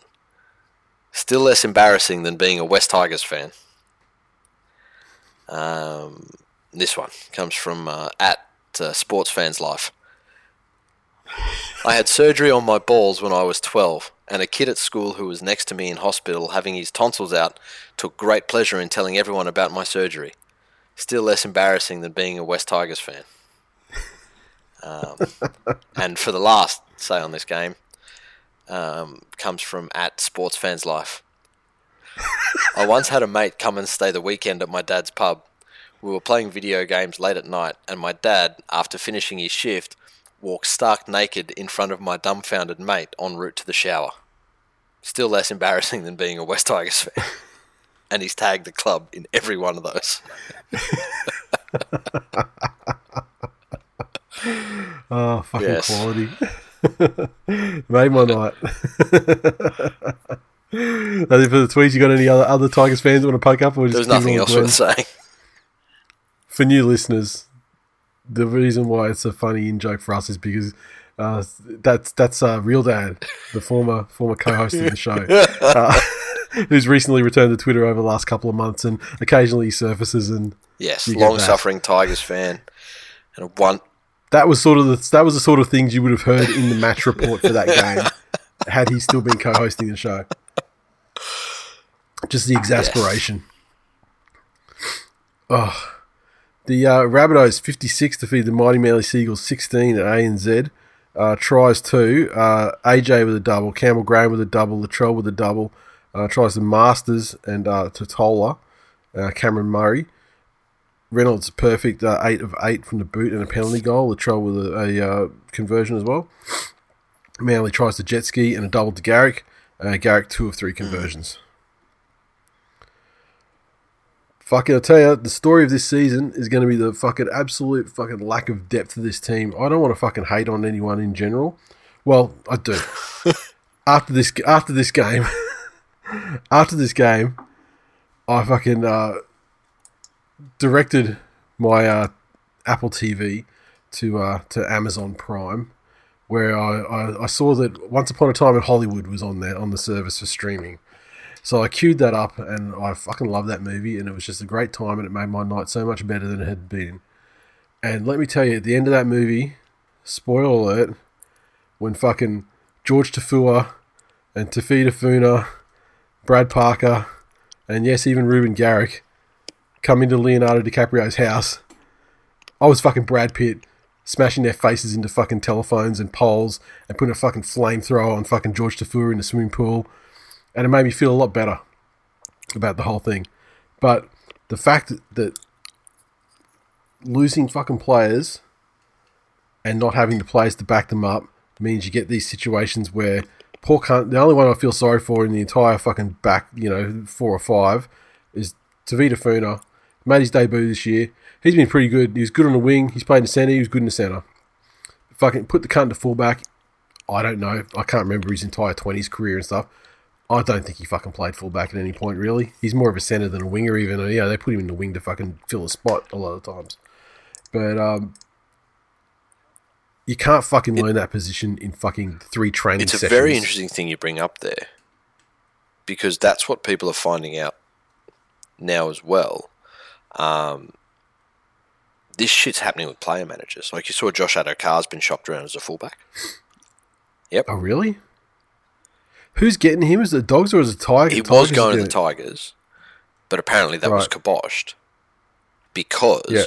he was being shopped as a fullback, and it's Yeah, I mean, because you know, I guess Dewey's fair. He's, he's Dewey's fine. fine.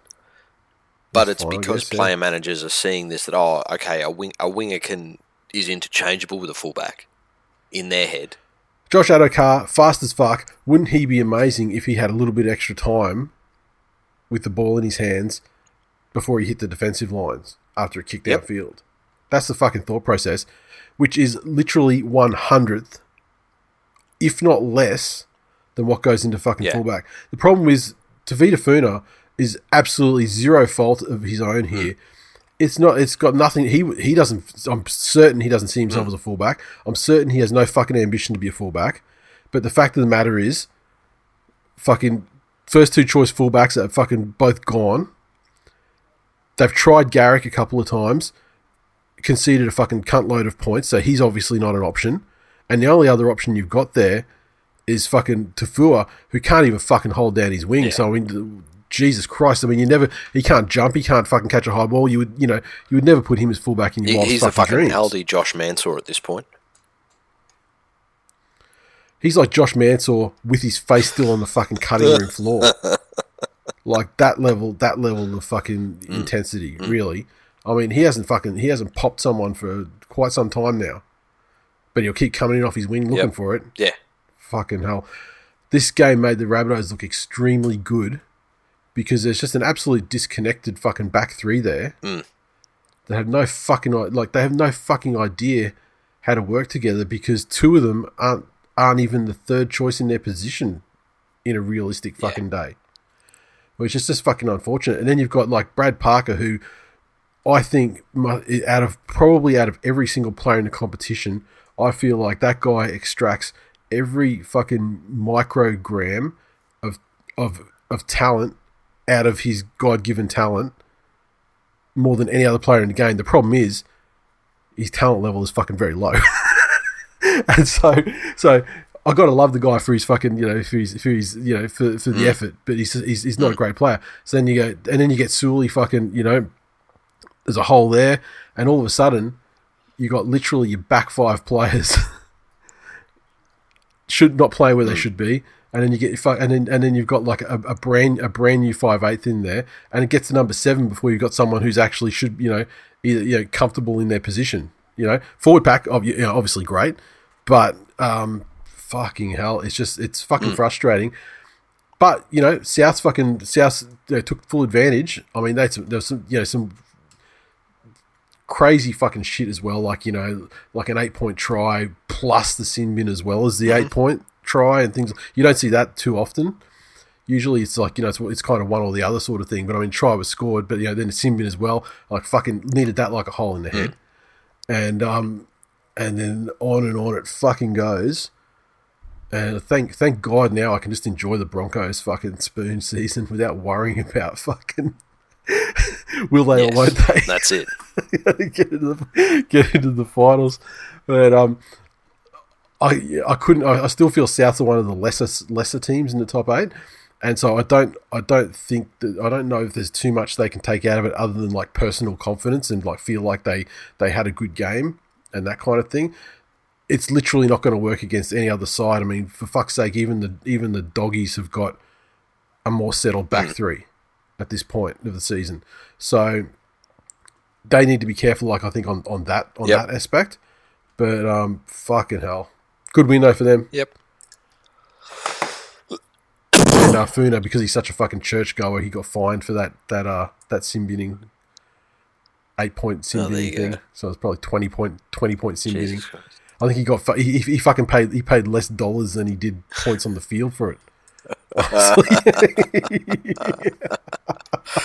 Uh, Joel said Manly are just playing themselves down to the Bulldogs standard so they don't accidentally beat them, doing all of rugby league a favour and handing Broncos the spoon. Verbatim from, Oh, from I, Nate's game I'll tell you, I have I have full I have full permission. I give them full permission to fucking lose Yep. to the doggies in a couple of weeks, and I've and if they do, I hope it's the I hope that's the game that does it. Because I mean, at least that, then that's that's one victory that I'll take for the Beautiful. season that we did that to them. Beautiful. So I'm very happy doggies to win that game. Dan. Oops, sorry. Please win it. Proceed. No, Sorry, sir. Dan said, been waiting for it to click for Souths. Not saying it's because Gags got injured in the warm up, but he is our shittest player. Ouch. Yeah, I mean he's he. I mean yeah, he's a meme at this point. You know, Origin, you know, Origin gay guy. So Yeah. Uh, Daniel said, did Manly ever concede 50 under Barrett? Interesting question. I don't remember to be Yeah. perfectly honest. Maybe I don't know. Garth said, obviously Cust hates DCE as much of the rest of the world. that was pretty fucking funny. That was, pretty funny. Uh, Sam, the warden, said, Boy, the Tigers really got outclassed tonight. Manly, hold my silver spoon. It's an old school dig. uh, on a blood buzz, said, Please put a shout out to any uh, Latter day Saints church members to get in touch. I have a few nominations for missions from the Northern Beaches. Uh, and uh, at B.43, old Ben Dunn said, Manly are going so well. DC is wishing he could do a backflip back to the Titans. He probably fucking is now, the little dodgy cunt. That's it. That's it. The Warriors twenty. Oh fuck me! This is the thing. You want to know which game I was triggered with this round? Tell me about it. Now we get to about it. The Warriors 20 defeated the Bulldogs 14 at ANZ. The uh, the Warriors 20 had a double to Murchie, uh, Pompey, Tuivasa-Sheck also with tries, uh, two conversions uh, to Kodi Nikorima. The Doggies 14 came through tries to Meany, Foran, and William Hopoate. Meany, one of three conversions. Jesus fucking Christ. These cunts are fucking taking the piss. Last week, they're up by six with not much time to go and they somehow managed to do every fucking thing possible to concede a try immediately and then allow the field position required for a field goal. This week, pumping them. They're still up 14 6. And fuck it, like within like what, like two like two tackles pretty much. And like two tries in and they're down fucking 20 to 14. It. Oh, yeah. It's such a frustrating pastime watching this fucking side and watching them get to match winning leads and expecting them to win to give the Broncos a spoon and then them finding a new and inventive way to fucking Exactly. capitulate. it was the simplest of simple things. It and the dogs in this game showed so much promise. Like that try they scored down their left-hand edge was hmm. fucking textbook. You know, there was Yep. it was a little bit of room. A guy's beaten with pace, and all of a sudden, you know, and, and it wasn't as if they were clean breaks. They had to work at every single pass. Every single pass had to be Yep. spot on. And they were exceptional. But then on the flip side, they were just absolutely fucking unable to shut down the Warriors' right hand side Yep. you know, Nikorima did exactly what Nikorima is going to be good for. That little fucking light footed, you know, stepping, keep you guessing, and then all of a sudden take off with pace. Um, RTS had the best game that I've seen him have in a long, long, long time, you know, with the suspensions he's had and the injuries and things like that. Yep. But Jesus fucking Christ, dogs. At, at some stage, Learn how to band together. When you've got a lead, learn how to band together and say, okay, we've done this now. We, Yep. we need to fucking tackle our way out of this game. That's it. Yep. Do your fucking jobs properly. Hmm. Uh, Graham said, I guess I'll have to settle for Panthers winning the comp, led by Dally M winner Nathan in the hashtag Yeary of Cleary. Some dreams are just too big. uh, One Eyed Tiger said Bulldogs should be relegated to State Cup. Yes, they fucking should. Uh, Michael said the Bulldogs could make pub footy sides look good. I'm a Broncos fan and we deserve the spoon. These Bulldogs just won't give it up. That's about the fucking extent of it. That's it. Uh, at Warriors Suck Balls said that was a gritty win. I'm off to buy another jersey. Well, that's all right. They've got a thousand of them you probably haven't got yet. And uh, at underscore JDHD44 said, fuck the Bulldogs, fuck the players, fuck the coach, fuck the fans. That is exactly how I feel as well. The oh god, match of the round. The Newcastle Knights twelve defeat the Cowboys zero, and McDonald Jones. The Knights twelve tries to Hymel Hunt and uh, Tuala, two of three penalty goals to Ponga uh, after missing both conversions, and uh, the Cowboys uh, zero, fucking nothing. This was an absolute punish of a game to watch, more so than the game that preceded it. Yeah, it was. Knights were absolutely territorially uh, and possession wise, or at least I don't know. but, um, You know, you're probably going to tell me a stat that I'm, I'm wrong, but it felt like every set the Knights were rolling down the field and putting on some sort of semblance of attack at the Cowboys' line that they were just, you know, desperately somehow repel. And in turn, the Cowboys would get the ball. They'd receive it five meters out from their own line. They'd have a shit of a time trying to get it downfield. They'd barely get to their own forty before they put in a kick, and then the fucking treadmill Yeah, begins again. and that's that's what pretty accurate in like. terms of the statistical um, measure of territory. Yep. Looking at the The Cowboys have put some attack Yeah. on though. Last fucking last week, they yeah, put some attack on. This time, this game though, they literally had nothing, and I don't. It wasn't like the Knights. The Knights weren't this defensive fucking steel wall. that They couldn't. They Exactly. couldn't breach. They just had fucking nothing. you, you look at the cows, and there's there's a couple of fucking sliding doors moments in this game that that had it just been somebody looking the other way, then things could have been very fucking different. So after after Feldt ended up with the ball on a break, gets tackled, Granville scoops it up at a dummy half and goes right. Decides to go right. Where the Knights had fucking defenders all fucking day, and his days of beating people with pace or catching someone offside in that situation Yep. are fucking gone. If he goes left, they had like a fucking 97 man overlap out that side. Yes. Later in that same play, though, uh, sorry, in that same set, they fucked up their fifth tackle. Absolutely fucked up their Yep. fifth tackle. Went to run it, ended up in the hands of forwards. Absolute fucking capitulation. Finally, Coen Hess, of all people, who's been putting in, you can't, you know, for He had. He had. A, he he- he saved this game from being a lot worse. Uh, he's ended up with the ball and gone, well, it's a fucking last tackle, and in rugby league you kick on the last tackle, so I'd better fucking kick this because no Yeah. other cunt will. Yeah. And he's decided to put a kick in, and there was no chase. Like there was literally no chase.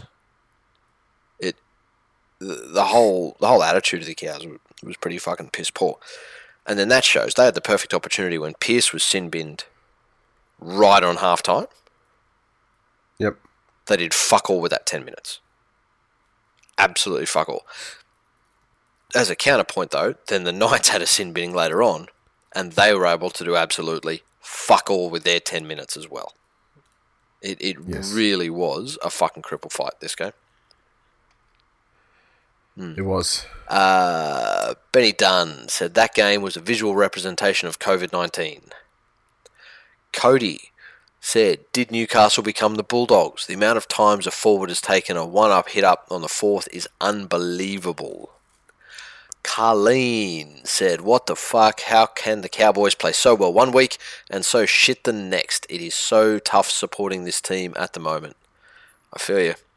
And Maddie said, to quote the late great Patches O'Houlihan, looks like a bunch of retards trying to fuck a doorknob. True words have never been spoken.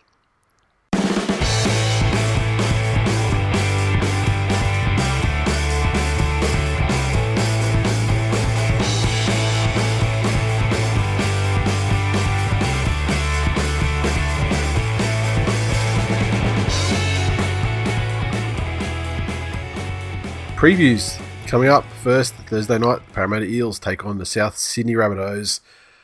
What do we got here for the Eels?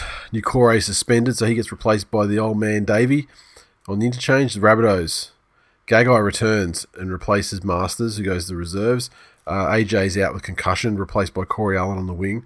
And uh, Liam Knight returns from suspension on the bench. And uh, Kurt Dillon out of the 17. Hmm. I tell you this Alex Johnston situation, I do monitor it closely because I mean, fucking, he's a good player, to a good loyal player, to be Yeah. to be binned. Yep. You know what I mean? And like I believe, and like a, a guy who is a great fucking Yeah. fullback and a great winger appeals to me greatly because I because I know that I we definitely need a winger, and the cover would be nice. But uh, I'm gonna back. I'm gonna back Parramatta here. this is a this is a, tou- a, a tough one between two of the lesser ones. I I hope for the Rabbitohs' sake that it wasn't just like Yeah. you know fake form last week, where they were invited into a contest to look very good. Um, because for the first time this season, or one of the first times this season, Damien Cook looked like. Yeah. Damien Cook again. And as an as an Origin fan, you know that was that was pleasing. Will he, you know, be able to maintain that against the Eels, who presumably going to turn up to play? I mean, you know, this this game against the, like you said, the feeling they would have got after this game against Melbourne, you know, a, rival, one of the top teams in the competition, and you know, they they want to bank these sorts of wins to legitimise their claim. But uh, it's just it's you'd go Parramatta because while their form is not amazing at the moment, I, th- I feel like it's more of a known quantity. Maybe Souths have got it together, but we'll, we'll find out. And I'm happy to lose a tip to find out. Yeah. Uh, I think Parramatta have this weird knack this year of doing just enough. And, and I, I don't think Yeah. South are the team to, to really get up and take it to them. So that's why I'm going to stick with Parramatta. Can I just say, if Parramatta gets the grand final, it'll be one of the most unwatchable Yeah. fucking grand finals too. If Oh, that narrative prevails, like the just the just enough thing. Clint Gutherson crying at the end would be pretty fucking tasty. Well, in that case, they wouldn't do just enough. Correct. They would have done not quite enough, or maybe nowhere near enough. the Dragons take on the Gold Coast at Netstrata Jubilee. Uh, the Dragons, Jackson Ford returns from suspension to the bench. Billy Britton from injury, and uh, Corbin Sims and is out with a calf injury. Paul Vaughan is suspended. Gonna have to go the Dragons here.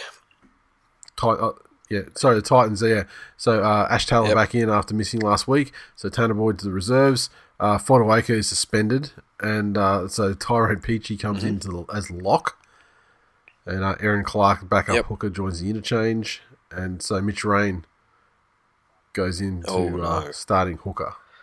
Yeah, still, I, I can't go past the Dragons here. Just just based on what the Titans have shown and how badly they'll phase out of games for significant patches. Uh, and the Dragons have a reason. You know, they're in that group at twelve points, chasing the Sharks on sixteen. Yes, Yeah, I guess mathematical. that's it. It's So, a mathematical group. uh, Dragons. Yeah, I agree. Uh, the Roosters take on the Broncos at the SCG. The Roosters welcome back Boyd Cordner. Uh, they welcome back Daniel Tupou. And um, Ikevalu's Mm-hmm. out. Uh, Daniel Fafita's out. Nat Butcher drops Yep. the interchange. So Tupou just swaps in Yep. with uh, Who, who was great last week, but injured. You know, got absolutely fucking smashed. Yep. Yeah, you, you can't tip against the Roosters. So, uh, and yeah, the Broncos. Milford's uh, oh, Milford's out with a hamstring injury again. That's right. Yeah, that's, yeah, that's right. Uh, Sean O'Sullivan comes back and replaces him in the halves. Cory Paix is in, in at hooker. Isaac Luke got suspended, and uh, Brodie Croft listed on the bench. Yeah, well, it's Yeah. like it doesn't fucking Exactly. matter. The Roosters are one of those sides. The Roosters, the, the Roosters have. I think they've they've sailed through the worst of their injuries now. They've uh, they've done a great job of covering them, primarily because until the uh, unfortunate injury to to Keary, they pretty much maintain they maintained their their spine the entire time. Guys are Yep. falling, dropping off all around them, but their spine remained intact, and the only changes were, you know, uh, Trent playing playing silly buggers, and you know, like swapping in Lam and Yeah. Flanagan, things like that. So yeah, Roosters all day. Uh, the Warriors take on the Knights at uh, Scully Park. So the Warriors, they got uh, Chanel Harris Tavita returns from injury into halfback. Uh, Katoa back from suspension to the second row. Uh, Paul Turner and Isaiah Papali'i uh, uh, dropped to the reserves. Mason Lino replaces Blake Green, Yes. did his ACL for the Knights. Takes away the Blake Green revenge game factor. You know, fucking every Blake Green game's Exactly. a revenge game these days, though. Knights. Yes. Knights Yes. to win if they're serious. Because, uh, like last week's performance, the Warriors are going to score some points. And uh, Yeah. 12, the, 12 the Knights have those gigantic fucking wingers that just seem to, to score every single game. So, uh, sorry, the Warriors, not the Knights. Yeah, yeah, exactly. And uh, and you say we say that even though they've had so many injured Yeah, and that's it. homesick wingers as well that have that have left. Um, yeah, look, I think the Newcastle Knights. I mean, there's there's more Yeah, upsides than Newcastle exactly. Let's face it. The Warriors have done well in in the most challenging circumstances any side's ever faced in the history Mm-hmm. of competition. However, Mm. it's going to be the Knights. Sharks take on the Cowboys at Netstrata Jubilee. Matt Moylan is out. Connor Tracey to play in the halves alongside Shaun Johnson, Takashi SJ. Braydon Trindall out of the squad. Hamlin-Uele named to start, which he always fucking should, because he comes on and instantly has an impact, and it's not because people are softened up. I mean, he's just a fucking gun player. Uh, Toby Rudolf goes to lock. Scott Sorensen to the bench. Nakora replaces Talakai in the back row. Um, Cowboys, okay. So Val's back. There you Fuck go. me. Val, yep, okay. He's uh, he's back on the wing. Uh. Talangi in the side of centre. Tabuai Fidow and Opacheka out of the side, as is Ben Hampton and Jason Taumalolo. Fucking, why even keep reading? Bye, Cowboys. Sharks. I, like, like there's a, there's a lot of reasons to to uh, to like the Sharks' chances in this game, and, and they all start with uh, Jason Taumalolo, Yes. Ben Hampton, uh, yeah, out of the side. So Yeah, no, 100%. You can't go past the Sharks. To lock, yeah. Yep, yep. The Panthers take on the Tigers. Panthers Stadium. Okay, so Kikau suspended. Mm-hmm. Appy's got a calf injury. Uh, Leota starts at prop. Fisher Harris moves to lock. Isaiah Yoda second row. Billy Burns to the bench. Mitch Kenny and hooker. Brian To'o returns on the wing. Naden moves to the centres. May drops to the bench. Daine Laurie to reserve. And Kurt Capewell named as a reserve as well as he returns from injury. Tigers. Harry Grant's back, so he replaces Liddle. Josh Reynolds out of the 17. 12 to lock. Eisenhuth to the bench. Mikaele starts at prop. Russell Packer out of the squad. Shawn Blore on the interchange. Yeah. Well, Panthers going to it. win. It's a matter of fucking how much. I mean, it's the West Tigers. It's the, the our jungle cup or whatever the fucking piss Yep. ponies that they want to play with each other on Twitter in the lead up. Yeah, Panthers should win this one comfortably. Um, they've they've shown that they've got a fair mental fortitude this season with the ten game winning streak that they're on, uh, and there's no reason why they should drop it now. Yeah, I mean, if if Benji Marshall is going to get exploited, I mean, Mm. he's going to get exploited this week Yep. badly. I mean, just like Yeah. Matt Moylan last week. Get ready, get ready to fucking to, to take the length of, uh, of- exactly. of, Liam Martin Exactly. this week. And and really, starters, even with the know. outs we've got, like App, Appy out at hooker is massive. That's massive. that is big, and it does coincide with the shittest play of the season, pretty much. But but with the other reshuffles we've got, they are legit reshuffles. It's not bringing people in um, or or changing too many things around. It's just players who are familiar with each other moving positions a little bit. So it should be okay. It's just players. It's play. It's players are going back to where they're supposed to That's be it. from from reshuffling to cover other things. Yeah, Thirteen plus. yeah. Penrith by how many? Uh, Storm take on mighty Manly Seagulls at Sunshine Coast Stadium. I'll tell you what. I saw the downside of fucking Queensland social Yeah. distancing. Blah blah. I thought looking at the crowds at those fucking Storm games, I thought they'd be it'd be easy to get tickets. Like they got so many, they, they fucking let so many people in. But I don't know if it's because you know these, you know, the recent cunts down at the, the at the youth jail at Wacol that ate a fucking bat, or what it is. But it's fucking is is impossible to get more than one ticket. They say on the Ticketek page, it's like you know, enter how many tickets you want. Like if you want eight, type Yep. eight, and then go enter. Yep. Or you type four and go enter. So you do that and it lets you go through. But then you go to click Yeah, any level of nothing. ticket, Yeah. and it's a zero or one. Oh fuck's sake! And that was like you know Yeah. when they went on sale too. So I'd say it's a restriction they put in, but um, so it's a bit painful. But um, Storm uh, apparently have uh, Munster and Mm-hmm. and uh, and Smith back Yep. and Jahrome Hughes. Broken Brandon jaw, Smith, is gone fuck. probably till That's probably it. till probably till finals. You'd you'd think, yeah. Um, Cooper Johns omitted. Uh, Ryley Jacks reserves. Jesse Bromwich returns from suspension. Uh, what else we got here? Kenny Bromwich is injured, uh, replaced by Eisenhuth. Marion Seve replaces Mm-hmm. Shandor Earl, and uh, Vetty out of the seventeen. Manly, I'm not even going to worry about looking at their fucking lineup until 3 p.m. or th- what- when's this game? Four is it four o'clock Sunday? Yeah.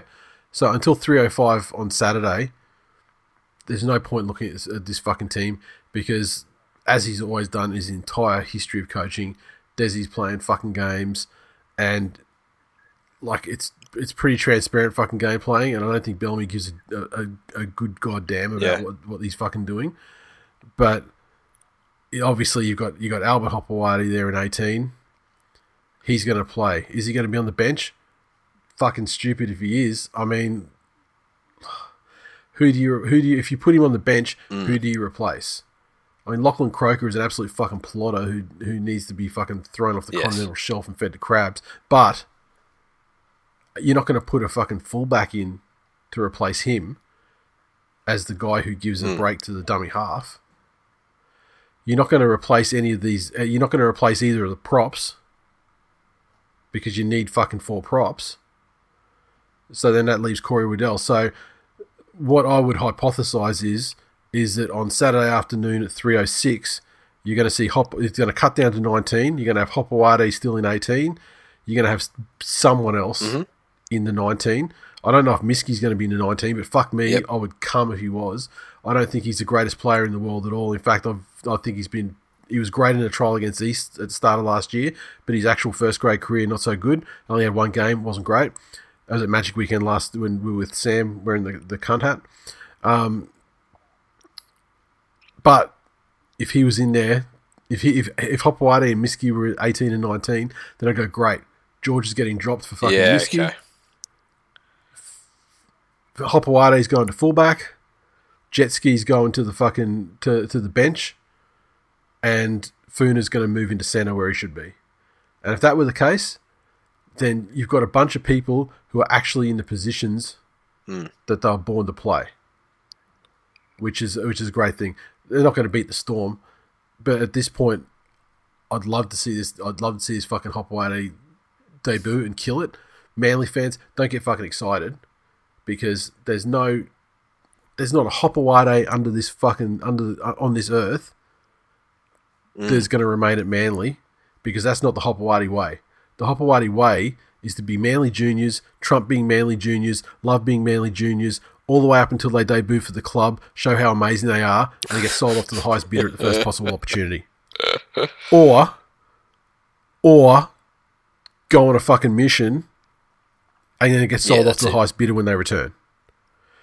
William Hopoate got his fucking great start, you know, and he in, in the in, and he was in the 2011 grand final, won a premiership. He won a premiership by virtue of the fact that Wolfman got had his neck broken in the Battle of Brookvale a couple of weeks earlier, and therefore he, he had then he, then he got his became a thing, got his Yep. then you know went on his mission, Yep. came back. Who's paying the most money? Of course, the Yep. dogs are. They pay overs for every cunt. Go. Boom, goes to the dogs. This is going to happen. Believe me, the best case scenario here for Manly is that Albert, Albert Hopoate fucking kills it, and he kills it for five weeks, for five games, because that's that's fucking that's that's literally all that's literally all there is to it. He'll kill it for those games, and then he'll be fucking. Then he'll go to the dogs or So something. you're taking a long me. time to say Melbourne 13 But- plus. Yes. But who knows? Maybe not 13 plus. Maybe Hopper gets a hat trick on debut and, you know, etc., etc. Uh, the Raiders take on the Doggies at uh, in Canberra. The Raiders. Okay, so uh, Louis and Papalii are named up front after being benched last week. Hudson Young's at lock. Uh, Tapine and Sutton bench. Uh, Harry and Naira out of the squad. Un- ungrateful cunts. Uh, and uh, Timoko was named to debut on the interchange doggies. Georgalis has been vicious. Baby got a vish ass. He's wielded the axe. Averillo and Sauaso Sue gone. Cogger, Remus Smith, and Laffey are in the 21, but not in the 17. Luke Thompson has been rested, they say. But I mean, like, I guess he's Yeah. dropped just the same as every other guy. Montoya, centre. DWZ, wing. Lewis, the half. Napa, the prop, all coming to the side. Tolman moves to lock. And uh, Josh Jackson, second row. Dory's benched. And uh, Renouf To'omaga and Dean Britt on the bench. Georgalis is coaching that side with the gay abandon of a person who knows he only has a couple of weeks and Yeah, can that's just it, fucking hey. do what he wants. And I and I, and you know what? I'm fucking here for it. I got to love a coach that gives guys a chance, watches them lose two heartbreaking fucking games and capitulate in the last you know Yep. stages of two games in a row, Yeah. and make him fucking pay for doing it.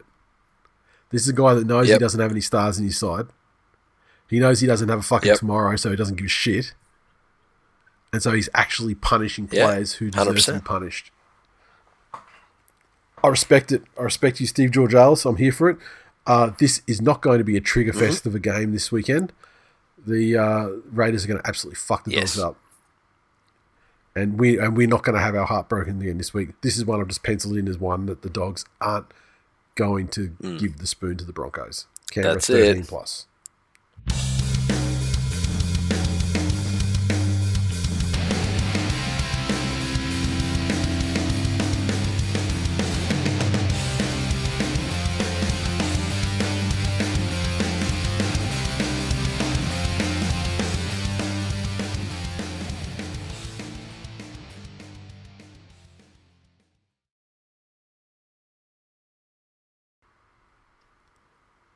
Mailbag this week as I scroll through Facebook. Let's see what we've got here. I said that uh, with the mailbag, I suspect we'll have way too much to talk about, and correctly, yeah, we are coming up on two hours right now, so I have to pick the eyes out of it. Um, a lot of them are just comments and aren't really things that we can talk about either. Like a lot of Broncos fans just can't wait to listen. They say sarcastically. Um, Jack says, uh, door knocking Hopper's house to sell some Twill merch. Ha ha ha. Could be done. I've still got that address written down. Well, there you go. But he's a fuck. He's a gronk. So, as the story goes, did, did we talk about this last week on the show, or it happened in between? No, it happened in between. Happened in between. So, so uh, Hop, so Hopoate, uh, John Hopoate gets on his Instagram account, which is now locked. I wish I had a fucking hit follow before he locked it, but you know, not to be. But there was an article about. Uh, it, that's right. This was on Saturday night. So like, Des in the post conference, someone asked him, "Are you going to bring Ho- Hopoate back from the, the Warriors?" And he's like, and he was just sort of non-committal, like, "I don't know. You know, we'll we'll see what we do." Yep. the news turned that into we will not re- recall Albert Hopoate To which John Hopoate puts that on his Instagram, and he's like, "Oh, good, we don't want to fucking come back anyway," or something like that. Jesus. And so people, so people are like, "Calm down, calm down, John," and he's like, "Oh, you fucking internet fucking tick." You know, tough guy. I'm at fucking one thirty Eagle View, fucking drive Minto, fucking come and come and fucking see me, cunt. You know, like he's just loose as loose as shit, right? Which is it was it was funny watching him day drinking at like fucking seven a.m. or something, just going nuts on the Instagram. Fuck but yeah. um, so anyway, fast forward to yesterday, day before, I think it was, Yep. and and so Manly have in the interim period after he uh, melted down on Instagram and locked it, they recalled him. So the back page of the Daily Telegraph Sport, massive Manly logo with Brookvale Oval in the background, giant picture of Albert Hopper standing, you know, doing the two fingers like this. You can see me doing it on the on the thing, Yep. right? And the article says, well, the headline says, "Better than Bradman." Oh god. And then there's a quote in there uh, attributed to fucking who's it attributed to? Recruitment guru Peter O'Sullivan that says Hopoate is the best player in that age group.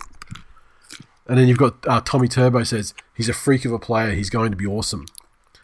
So that article's on Hopper's Instagram now, and he's and he's um his caption is media is full of crap as always. He ain't better than Bradman best. How does a kid who's done nothing get the back page? Hashtag media are full of f wits. So hang on, who quote whose quote was that? John Hopoate. About his kid. Yes. There you go. Is there is there a more fucking cooked cunt at this stage of the game ah. than John? Than, You know, you got to respect him for sticking by his uh I don't know, his morals. what morals? The ones that fucking give me to put two of the best up. Fucking That's it. that whoever that North Queensland Cowboy player's asshole was. That's it. And look, I'm not saying look, look, like just let me just nip this shit in the bud. Throwing a couple of fingers up someone and a consenting a consenting partner. There's no problem with that at all. Just not not, not it's not time and place in the football field.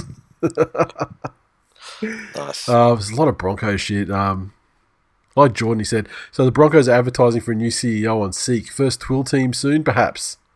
Mmm. To which I replied, I wish that stepdad would show more ambition. If he wants to ride train wrecks into the ground, why not get paid to do it? That is very funny. Uh, what a fucking train wreck. That that would be my all-time goat. Fucking We've just seen over the last decade that there are no repercussions for senior management. Exactly. I could run that place with, uh, with you could do- impunity. You could do very well financially for yourself. Yeah. Plus, we'd have access to all the fucking whinging Broncos players that we could we could ever dream of. Correct. Um, couple, a lot of this stuff we sort of covered in the show, unfortunately, fellas. Um, fuck me, like literally, like all these things are things that we would have probably because I read them and you know, sort of in the back of the mind, so I bring them up and talk about them while we're actually uh doing it. Um, Trent says, uh, "So how does Siri? So, oh, hang on, let me just try and decipher this into English." So is I guess it's Des. Is Des seriously picking Albert Hopoate well as an 18th man as a reaction to his dad's social media dummy spit? The kid is good, but uh, Des had obviously decided to hold him back. But at the threat of leaving, all plans are shelved. First sign Des is losing control. May as well hand the keys of Manly to Hopper Senior. No, this is the thing. Is Des Des knows as well as anyone else that, that as I said, Hopoates are for sale to the highest bidder the second that the market is open Yes. the market's not open on Albert Hopoate yet because he's coming off like two ACLs and he hasn't ever fucking played against men. Hmm. Like you know, he was he was a gun for New South Wales and he was a gun for Manly. You know, when he was a kid, you know, younger, Yep. two years ago. But he hasn't fucking played against men. He hasn't proved. He's an unproven quantity. Yes. He can prove himself in the next couple of weeks, set the market value. Manly will then make an offer as to what that they what they think is a fair price for him with the very very limited amount of experience he has. Mhm. And clubs like the Bulldogs will double that, and that's Yeah. where he'll go. Yeah, exactly. That's that's that's that's what that's what happens. yep. Uh, Michael said this week could hit three hours before finishing about the Broncos. Look, I've got to say, you know, we talk about you know not feeling sorry for Broncos and everything, But I mean, uh, you know, seeing the comments from uh, from the Broncos fans and stuff uh, that listen to the show, they're obviously a higher class of Broncos fans than the regular rank and file that we don't associate with. Yes. But um, I do feel sorry. I, I not I don't feel sorry, but I feel I feel kind of impressed somewhat at the way that you guys have mostly taken it in pretty good humor. It's very unlike a very un-Bronco like behavior. Yes, it Bronco fan like behavior. It is. So it just once again just leads me to believe that we have a uh, much higher class of listener than uh, than the general Broncos populace. Tipping King Kong still on top. On paraphrase training day, no one has shit on King Kong. Although they did peg him back a little bit. He had a two point lead this week. It's only one ninety four, And then we go one point back to uh, Benny 89. Uh, fucking let me just zoom that in a little bit. That's, my screenshot is way too small and it's not really rendering at the size that's readable. There we go. JBB uh, is also there, tied for second. Matt tied for second. We go one back, and we've got Andy Nightmare on a blood buzz, and back one more sneaky Ki- sneaky Kiwi, East West Arabian Swamp Echidnas, and Cowboy rounds out the top ten. So that's it for episode 365. Thanks for listening, everyone. As always, you can interact with us on Twitter, so follow TWI League. Our Facebook community lives at hashtag Twill Nation. Get in there if you can. Great community, good folks. As I just mentioned, talking about the Broncos fans that are actually can take shit in good humour. The address, the direct link is facebook.com forward slash groups forward slash Twill Nation. We're also on facebook.com forward slash This Week in League. Hit the like button, share the post around, help spread the good word. And uh, if you'd like to support the show, easiest way is to drop us a rating and a review on Apple Podcasts. And if you want to go the extra mile, our digital memberships are still available and can be picked up at any time for only three ninety nine a month. We had a, an iTunes review this week that I loved. Uh, the title is Phenomenal Podcast. Five stars. From uh, STS Bend JS. So, however that works. A podcast filled with hilarious anecdotes surrounding the lives of hosts Nate and Jay. As a long-time Bulldog supporter, the pair's ability to breathe life into an otherwise uneventful few years of NRL speaks volumes to the boys' comedic analysis and engaging narratives. I found myself week in, week out waiting eagerly for the episode to drop and find this podcast to be one of the few pieces of content to contain soul and genuine character. I cannot recommend this podcast enough. From Jay's tales of sexual, furry enlightenment to Nate's delusional views on DCE, six stars. Ugh. That is a fucking great review. I love it. And every word of it's true. DCE's a fuckwit. Yeah, that's that's extremely unfair. He's a fucking ornament to the game. A fucking wonderful, wonderful young man and uh, ambassador. Clean skin, tremendous player, outstanding human, and all that.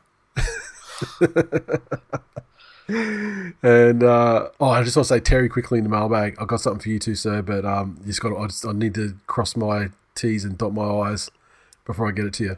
Nice. But uh, it's going to be sensational. I spent about an hour on it this afternoon, and then I realized when I realized it was true, my hypothesis was proven to be true uh, through scientific research. I uh, now have to go back and make sure to double double check the scientific research. But um, that's it for this week. Thanks for listening. Again, welcome new listeners. Feel free to join join the Facebook group if you're uh, if you're on there. Follow us on Twitter if you're on there. But uh, get amongst it, That's it. and we'll see you next week. Later.